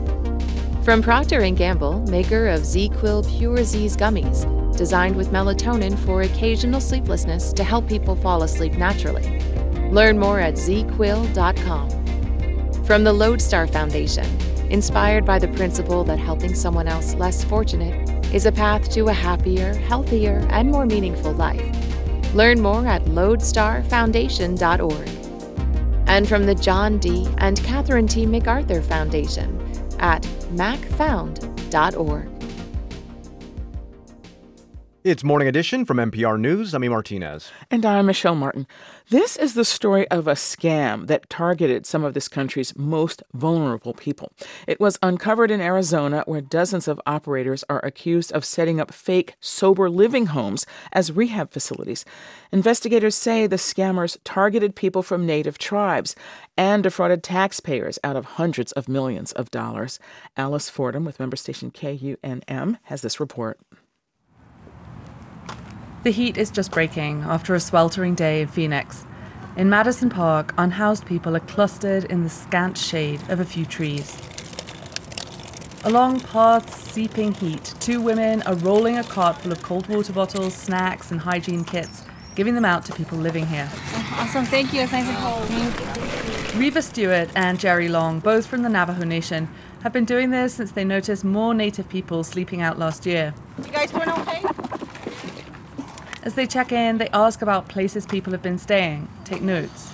Um, somewhere in Mesa, it's um 60. Do you mind if I record that? Because all of them have stories about residential facilities and clinics which promise them help getting sober. I sit on a bleacher and ask Wendell Smith what happened to him. I want to get sober. At the same time, like, I want to get back on my feet again too. But they say like they can help me with job and help me with this and that. I never seen none of it. He was living on the White Mountain Apache Indian Reservation when some people offered to fly him to Phoenix to live in a sober home and get the services he wanted. But when he got there, people were drinking in the home and the classes seemed sketchy. It's just like the same curriculum over and over. most of us just end up passing out in class. He's ended up on the streets and drinking again. I'm actually thinking about getting back in the program again, but but like I want something that actually can help me. He can get back into a facility anytime he likes. Men cruise around the park at night offering people a few dollars to come join their treatment center, but everyone's skeptical of what's on offer.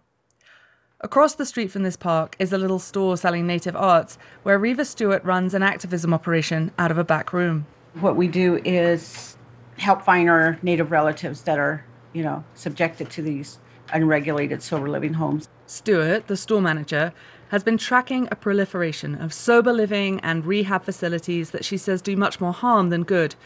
It started sometime last year. Across the street at the Phoenix Indian Medical Center, she started seeing white vans hanging around, their drivers talking to native people at bus stops. So she asked someone. I said, Can I ask you what that guy was asking you in that van? I said, I've been seeing him driving around. And he was like, Yeah, he asked me if I needed a place to go, and he could give me a place to go. Then last year, a cousin of hers back on the Navajo Nation in New Mexico was approached by a similar van. She was struggling with alcoholism, and the driver offered her a drink and a place to go. When she sobered up, she was in Phoenix, and when she managed to contact her family, Stewart picked her up and heard she'd been taken to a place calling itself a sober home. Things fell into place. This is why there's white vans. This is what's going on. So once I started advocating for that and putting it out there, this is what's going on, more people started telling me what was going on. And many of the stories were tragic. A former patient, Raquel Moody, who is Hopi and White Mountain Apache, now works with Stewart. Her beloved cousin left the home they were in to get away from all the drinking there and died homeless shortly afterward. Sobriety was one thing that he really, really wanted. You know, he was a good guy, he was a funny guy, man. And, you know, when he has something serious, he wants, you know, he, he'll get it out, you know. And what he wanted was just to be sober. It took a while for stories of these homes to get wider attention. Some activists and officials say that's because the people involved are often transient and have substance abuse and mental health problems. But gradually, tribal leaders, then native politicians, then law enforcement, including the FBI, began raising the alarm and investigating until the scale of the problem and its financial incentives became clear. Today, we are announcing actions against over 100 providers of behavioral health, residential, and outpatient treatment services that we have credible reason to believe have defrauded the state's Medicaid program of hundreds of millions of dollars. Arizona Governor Katie Hobbs led a press conference in May. She said residential homes and clinics billed the state's Medicaid agency's American Indian Health Program for treatments that weren't adequately provided, while mostly Native people were housed in places that often weren't safe or sober. While we are still working to assess the scope of people affected, it may be in the thousands. So far, there have been 45 indictments by the Arizona Attorney General's office, and more than 100 more facilities have been suspended. The FBI's investigation is ongoing in tandem with state and tribal authorities.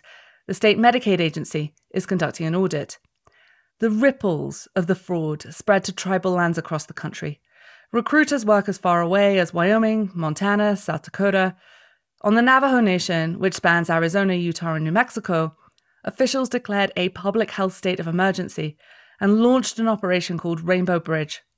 Navajo cops went down to Phoenix and helped hundreds of Navajo people get into real rehab or come home. But Navajo Nation Attorney General Ethel Branch says the aftermath of the fraud is long. You hear really sad stories about relatives who go into these homes with an alcohol addiction and then they come out with a different kind of an addiction or they decease in the home based on other types of substance use. In the end, people who were in the homes, plus officials and folks who run legitimate facilities, agree this scam wouldn't have been so easy if there were more options for treatment on tribal lands. In a 2021 government survey, 29% of the native population was found to need substance use treatment, higher than any other group, but only about 5% received any help. Navajo Nation President Buu Nygren says something has to change. And it just really uh, breaks my heart, really does break my heart. And one of my goals is to open up facilities near or on Navajo that can help our own people. He tells me he was recently in a meeting with other tribal leaders and asked about this. How many of us have a detox center or a place where people can rehabilitate themselves? Not one of us raised their hand. And I said, you know what? We all got to, what can we do to work together to build facilities that are geared toward helping our Indian people recover and heal? For NPR News, I'm Alice Fordham.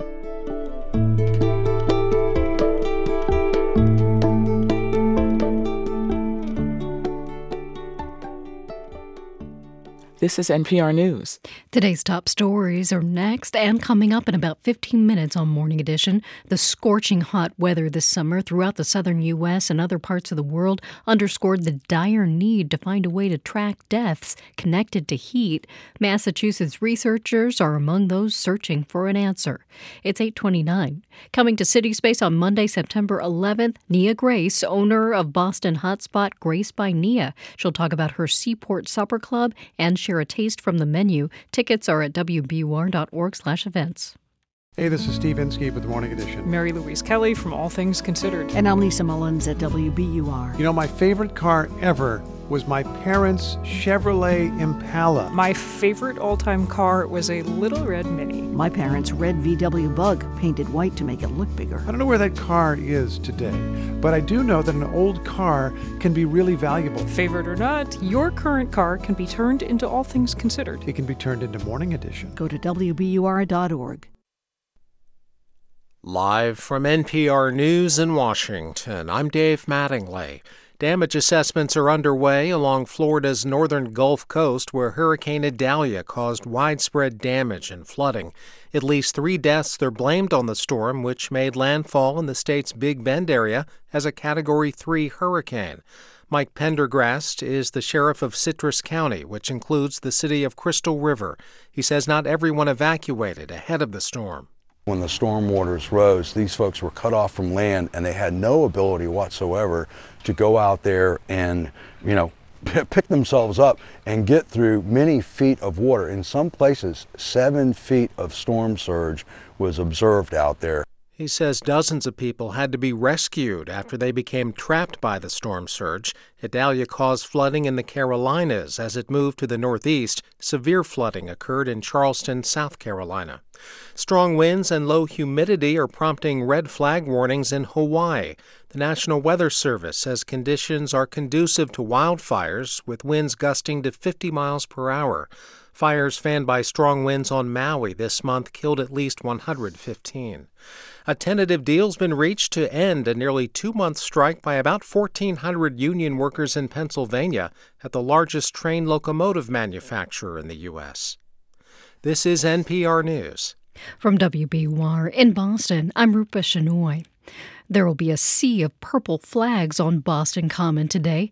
They represent more than 22,000 people in Massachusetts who have died of drug overdoses since 2011. Joanne Peterson is the founder of the addiction and recovery support group Learn to Cope. She'll plant a flag today in honor of her late niece. I had been to that vigil before in Boston before they did the flags, but once they placed those flags and put a flag to an actual person, it's it's just haunting and it's a reminder that these are human beings. Governor Healey will attend a flag planting ceremony on the Common that begins in about 30 minutes. Other vigils are being held across the state, including in communities of Weston, Worcester, and Lynn. The Stockbridge Munsee Band of Mohicans will soon be able to buy back some of their ancestral land in western Massachusetts. WBUR's Paula Moura reports the group received a state grant intended to help communities prepare for climate change. The indigenous community was awarded more than $2 million to help purchase 350 acres of farmland in Stockbridge. Shannon Holsey is the president of the Stockbridge Munsee Band of Mohicans. She says climate change is everyone's issue and responsibility. Indigenous communities do not believe that the land is inherent. We believe that it is our responsibility to be land stewards and to advocate for future generations. The community plans to use indigenous traditional knowledge to conserve the area the state announced more than $31 million for climate resiliency projects. For 90.9, WBUR, I'm Paula Moura. Boston officials are releasing a new proposal to help revitalize downtown. The plan from the Boston Planning and Development Agency includes streamlining building height restrictions and updating, updating design guidelines. It also highlights areas that are good for new developments. Officials tell the Boston Globe they want public comment on the plan. A final proposal is expected to be done by October. It's 833. We're funded by you, our listeners, and by Zevin Asset Management, committed to impact investing and socially responsible portfolios for 25 years. Learn how to invest sustainably at Zevin.com. The New England Revolution's home unbeaten streak is up to six matches. The Revs topped the New York Red Bulls 1 0 last night. The Revs will host Austin FC on Saturday. The Red Sox are off today after yesterday's 7 4 loss to the Astros. The Sox will visit the Kansas City Royals tomorrow. Highs in the mid 70s today under clear skies. Still clear tonight as it falls to the mid 50s. Tomorrow, highs in the low 70s and sunny again. It's 64 degrees in Boston. You're with WBUR. Support for NPR comes from this station and from BritBox, streaming new and original British series starring Succession's Matthew Macfadyen and Game of Thrones' Gemma Whelan. Available at BritBox.com/npr. From Indeed, designed to be an end-to-end hiring solution to help businesses attract, interview, and hire candidates all from one place. Learn more at Indeed.com/npr. And from listeners like you who donate to this NPR station. It's Morning Edition from NPR News. I'm A. Martinez in Culver City, California. And I'm Michelle Martin in Washington, D.C. The deposed president of the Central African nation of Gabon is speaking out in a video from what appears to be house arrest. I don't know what, what's going on. So I'm calling you to make noise, to make noise, to make noise, really. It's a dramatic turn of events for Ali Bongo, who was declared the winner of Gabon's disputed presidential election. This was hours before the military ousted him in favor of the head of the presidential guard. This is Africa's eighth coup since 2020, and we wondered if there is a through line here, so we called Christopher Fomunyoh. He's a senior associate for Africa at the National Democratic Institute. It's an organization dedicated to supporting and strengthening democracies worldwide. Good morning. Thanks for joining us. Thanks for having me, Michelle. Do we really consider Gabon a democracy? I mean, yes, it was civilian led, albeit by the same family, you know, for decades now. But even having said that, are you, are you surprised by what happened? I'm, I'm surprised and uh, to a large extent pretty disappointed because in the last two, three decades, we've seen incremental progress in trying to consolidate democracy in many countries across Africa. And in the past three years, we've seen a lot of backsliding that's culminated in the military coups to which you referred. And Gabon just happens to be one more case of a country that was making some progress, albeit it, albeit uh, faulting progress, but hmm. that is now being taken over by the military. So you've called this backsliding. Do you have a, a theory about why? Why this and why now? Obviously, every country context is different, uh, out, but there are three main threats that are beginning to come through in the coups that we've seen thus far. In the countries in the Sahel, such as Mali, Burkina Faso, and Niger Republic, the pretext used by the military has been the inability of civilian led governments to fight violent extremism in those countries. In the coastal countries such as Gabon and Guinea Conakry before that, the pretext used by the military was bad governance and issues, controversies around elections or constitutionalism and term limits. And then we have a third thread that's come out of countries such as Chad and Sudan, where it's just the old style thinking that only the military can guarantee stability in those countries. So we, we're going to have to tease these theories out, but they do differ from country to country. It's it's hard to assess such things, but did you have a sense that there is alarm about this among you know c- civilians who would like to see their countries move toward more stable governance and more stable democratic governance? Yes, indeed, there is some surprise because when you when you look at Af- uh, studies done on uh, Africans' attachment to democracy, by organizations such as Afrobarometer that measure public opinion across the continent, an overwhelming majority of Africans aspire to living in democratic societies. So the desire, the demand for democracy is there. At the same time, some of these populations are very disappointed by the poor performance of civilian democratically elected leaders. So you have a bunch of a sizable chunk of the population that feels squeezed in between poorly performing civilian leaders and on professional militaries that use any pretext they can find to then find themselves at the helm of power or in state houses. And, and very briefly, it's such a complex question for such a short amount of time, but is there a role for foreign governments to play here, or could they do more harm than good by intervening?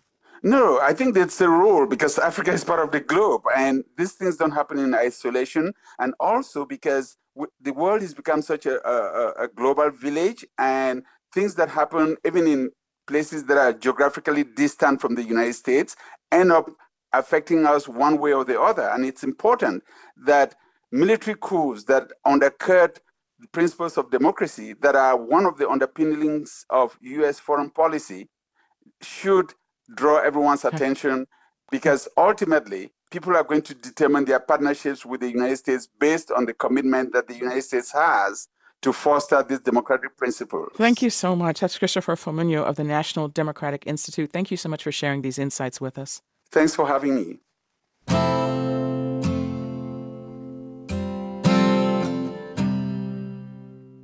The city of Perry, Florida was hit hard by Hurricane Idalia.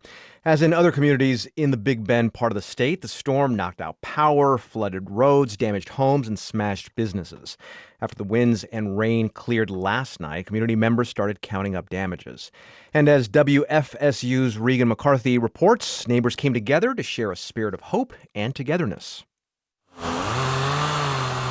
In some parts of Perry, the sound of chainsaws is almost enough to drown out the usual singing of cicadas and tree frogs. Families, neighbors, and out of towners are coming together to clear roadways and a path to recovery. It took a tough hit, a very tough hit. Denise Mango says the aftermath of the storm looks bad, but she prefers to view things in a more positive light. The cup being half full, you know, or about empty. So it's it's all in their perception of what life is, to how they're going to handle their situation. But I mean, as far as the community, if we come together as a whole, we could do it. And in a gas station parking lot where a plume of smoke carries the smell of barbecue, that's exactly what's happening. That's good. That's, that's Oh, yeah. Highway 19 Gas and Grill is one of the only open stores. The power's out, and rather than waste the food that might spoil, workers are in the parking lot cooking up a free feast for the community. Others have brought by bags of charcoal or helped clear the parking lot of debris. We work together. We, we family here. We know everybody by name. We kiss the kids. We hug. We check on everybody. That's how we do it around here. Mary Gramlin is helping to dish up to go boxes for a growing line. She says in the 50 years she's lived in Perry, she's never seen a storm so devastating. Gramlin's coworker, Shonda Palmer, says her house was damaged by the storm. Part of the roof lifted up, and one of the rooms flooded from the incoming rain. She doesn't have homeowners insurance. Most of this community don't. Unless they're paying a mortgage or a payment, we can't, I mean, you can't really afford that here. So, you know, it's just too hard. I mean, you, you barely make your bills. In rural communities like this, it's not unusual for houses to be passed down through generations, meaning they're often owned outright.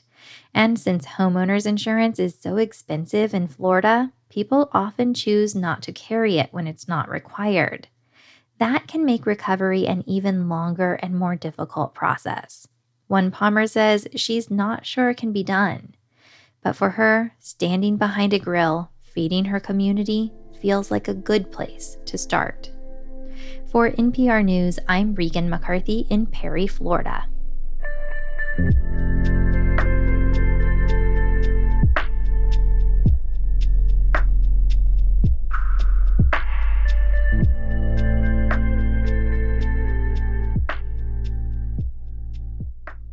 This is NPR News. You're listening to WBUR. Coming up in 10 minutes, the Marketplace Morning Report tells us about the Biden administration's plan to raise the threshold for who's eligible for overtime pay from about $36,000 a year to roughly $55,000. Sunny in mid 70s today with some gusty winds. Clear skies and mid 50s tonight. Then tomorrow, low 70s and sunny again. Right now it's 64 degrees in Boston. We're funded by you, our listeners, and by Plymouth Rock Assurance, who believes auto and home insurance should be straightforward and works to assure their customers at every step. PlymouthRock.com slash WBUR. And Endless Energy, offering home assessments for energy-efficient air conditioning and heating. Learn about rebates exclusive to Massachusetts residents at goendlessenergy.com. The Boston City Council wants to allow more small food carts around the city. City councilors yesterday began exploring a plan to streamline the permitting process for hand pushed carts. They say the current rules make it too expensive. The proposal would also set up designated areas for the food carts to operate. The former owner owner of the Rasta Pasta Pizzeria in Beverly has been sentenced to two years in federal prison for filing more than $600,000 in fraudulent applications for COVID relief. Federal prosecutors say 59 year old Dana McIntyre used the funds for personal expenses, among them an alpaca farm in Vermont. He was also sentenced to three years probation. The airline Bermudair begins flights this morning between Logan Airport and Bermuda. The big rollout will come later this year when the airline will start flying the route with planes with just 30 business class seats. Those flights will start at $1,000 each way. It's 844. Support for NPR comes from this station and from Melville Charitable Trust, committed to ensuring all people have a safe, stable, and affordable home that allows them to thrive. Information about ways to prevent and solve homelessness is at melvilletrust.org. From the Lemelson Foundation, dedicated to inspiring and enabling the next generation of inventors to improve lives around the world. More information is available at lemelson.org. And from the Doris Duke Foundation. This is WBUR's Morning Edition. I'm Rupa Shenoy. Heat is the number one weather related killer in the U.S. But even so, experts say that many heat deaths go uncounted. As part of our series with the New England News Collaborative called Beyond Normal, WBUR's Miriam Wasser looks at the challenge of tracking heat deaths and why doing so could be important for protecting our health on a warming planet. Dr. Hillary Irons is an emergency department physician with UMass Memorial Health. I met her recently after a shift. All right, so we're going into the back part of the emergency department. On hot summer days, Irons is often on the front line of the climate crisis here in New England. She tells a story about a patient she treated a few years ago during a heat wave. So, what I can tell you is that it was a very warm and humid day, and EMS brought in a patient who was found unconscious. The patient, a woman in her mid 70s, had a history of heart disease and diabetes, and she took some medications to manage these conditions. Her son told Irons that the air conditioner in the apartment they shared was broken, but he said his mother seemed fine that morning when he left for work. When he got back that evening, however, she was laying on her bed, unresponsive. When she was brought into the emergency department, she had an elevated temperature of 102 degrees Fahrenheit. Irons says the woman died in the hospital a few hours later. The official cause of death was kidney failure. But did she also die because of the heat? It's hard to say for sure, but had it not been such a hot and humid day, she might have survived. Some deaths are obviously attributable to heat, Irons says. An athlete who collapses while exercising, or a construction worker who experiences heat stroke. In these examples, the person filling out a death certificate would probably list exposure to heat as the cause of death. But in many more cases, like the older woman in the ER, that attribution is complicated. There's no test of, you know, was this death clearly heat related or not. Greg Wellenius is a professor at the Boston University School of Public Health. He says there's no national standard for determining a heat related death. Those are cases where heat is deemed to be a contributing factor but not the primary cause of death. So it becomes about inferring that from the available evidence, which is hard. All six New England states have data about the number of heat caused deaths. There are typically only a few each year. Some were able to pull numbers about heat related deaths, though most are not actively tracking this. And without this information, it can be hard to know if community and government efforts to address heat are working. Francesca Dominici is a professor at the Harvard T.H. Chan School of Public Health. This information is absolutely crucial to understand whether or not specific public health intervention could be effective. Heat poses a much greater risk to certain people, like older adults or the unhoused. That's why Dominici says if you know who is dying and where they're dying, you can create targeted interventions, like giving away air conditioning units. That's not to say New England states are ignoring the impact of heat. They all collect data about people who go to the hospital for heat related problems. In a statement, a spokesperson for the Massachusetts Department of Public Health said that this was a more meaningful measure than heat related mortality. Other public health experts disagree. They say it's not an either or thing, and that if we want to protect everyone, we need to measure both hospitalizations and deaths.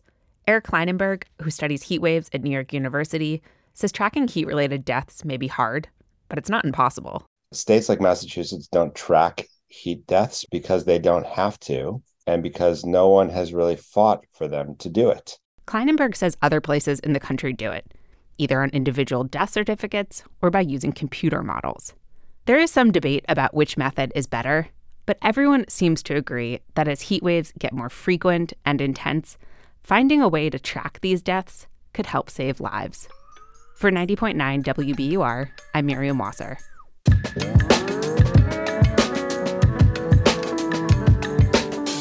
We'll have more stories on the changing climate of New England all this week here on Morning Edition. You can also check out our coverage at WBUR.org. Coming up at the top of the hour on WBUR, it's the BBC News Hour. They'll have the latest on a fire that's killed at least 70 people in South Africa and a look at how Russians feel about their country's ongoing invasion of Ukraine. It's 850.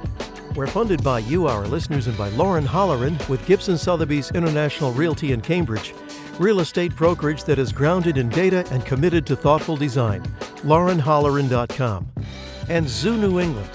Boston Lights, presented by National Grid, is back at Franklin Park Zoo.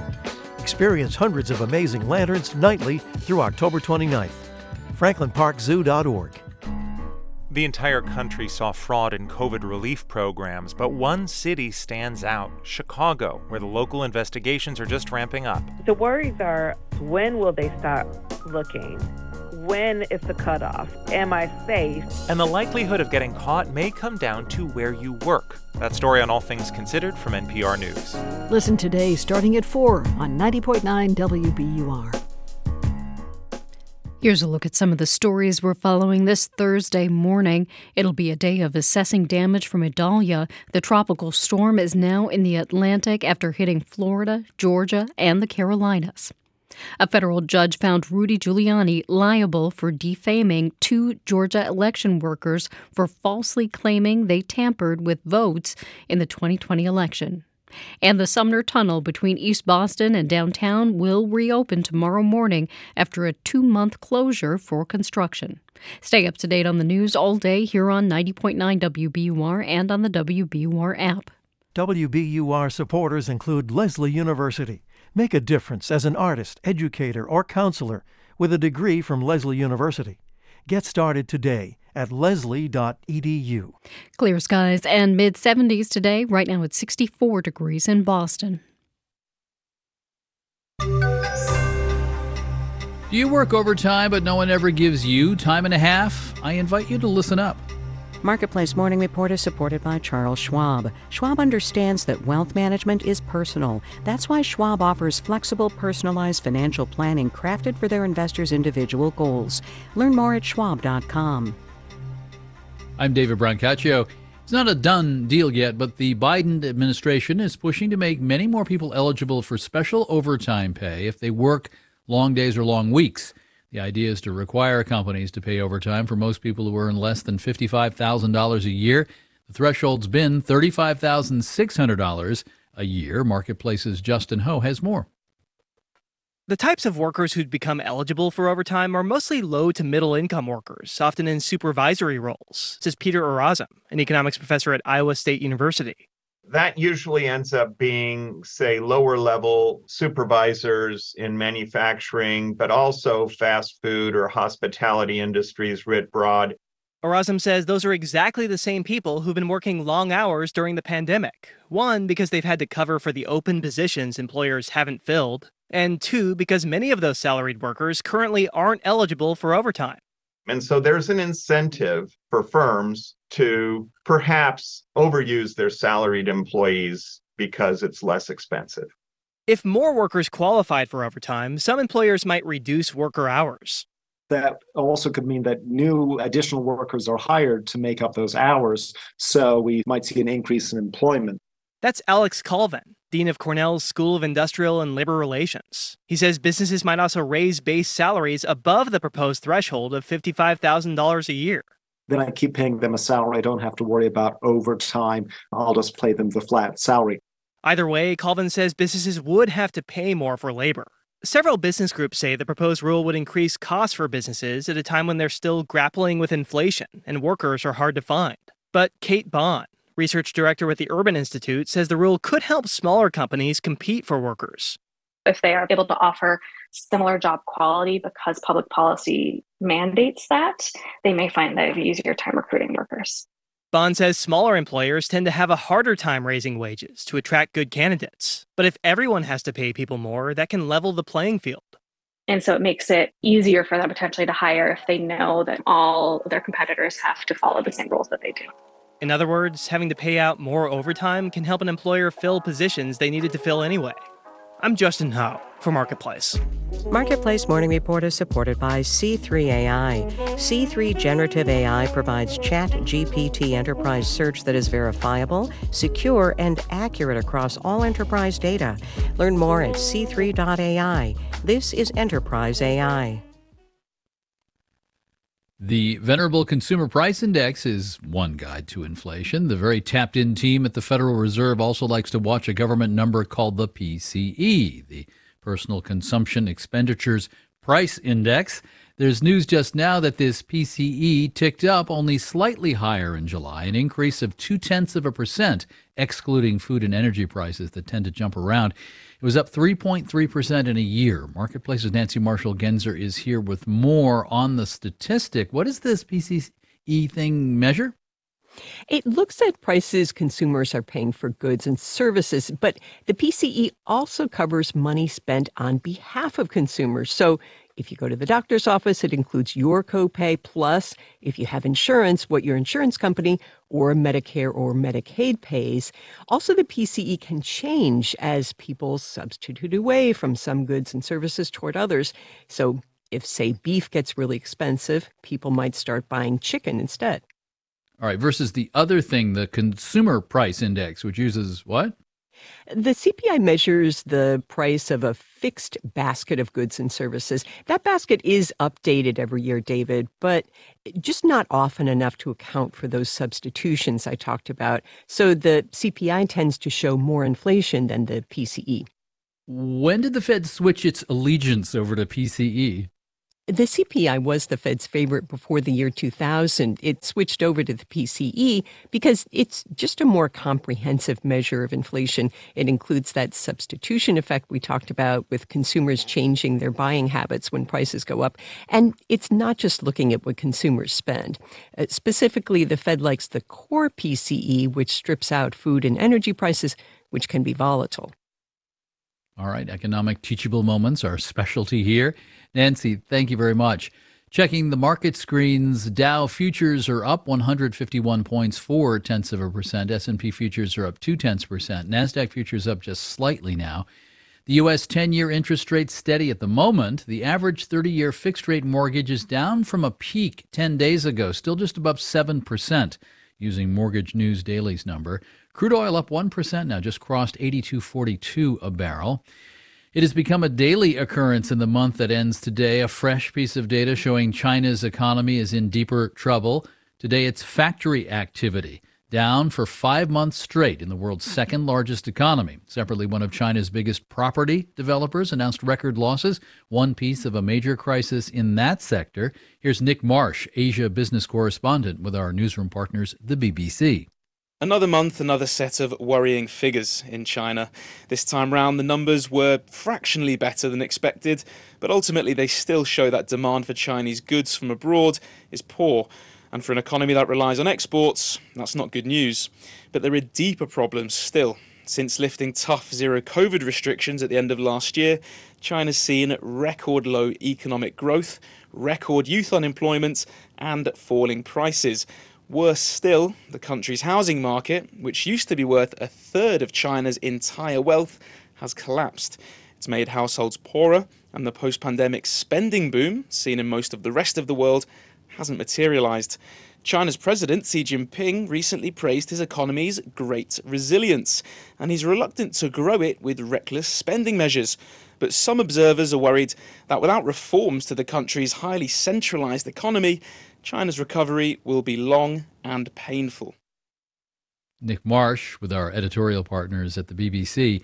The big U.S. hiring report for August, plus the household survey of unemployment, is due tomorrow morning with implications for markets and all of our paychecks, really.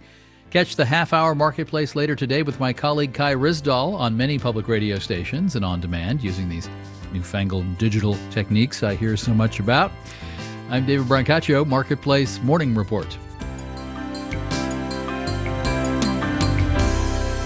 Here from APM, American Public Media. We're funded by you, our listeners, and by MathWorks, creators of MATLAB and Simulink software for technical computing and model based design, accelerating the pace of discovery in engineering and science. MathWorks.com.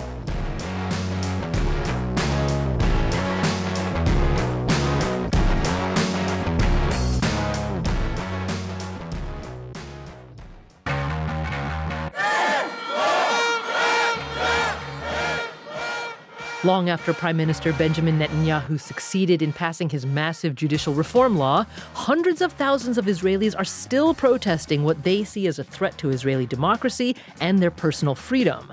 Now, those protests are including the rights of Arab Israelis too. That's on point this morning at 10 on 90.9 WBUR, Boston's NPR news station. I'm Morning Edition host Rupa Shenoy, and this is 90.9 WBUR FM Boston, 92.7 WBUA Tisbury, and 89.1 WBUH Brewster. Listen anytime with our app or at WBUR.org. WBUR, Boston's NPR news station.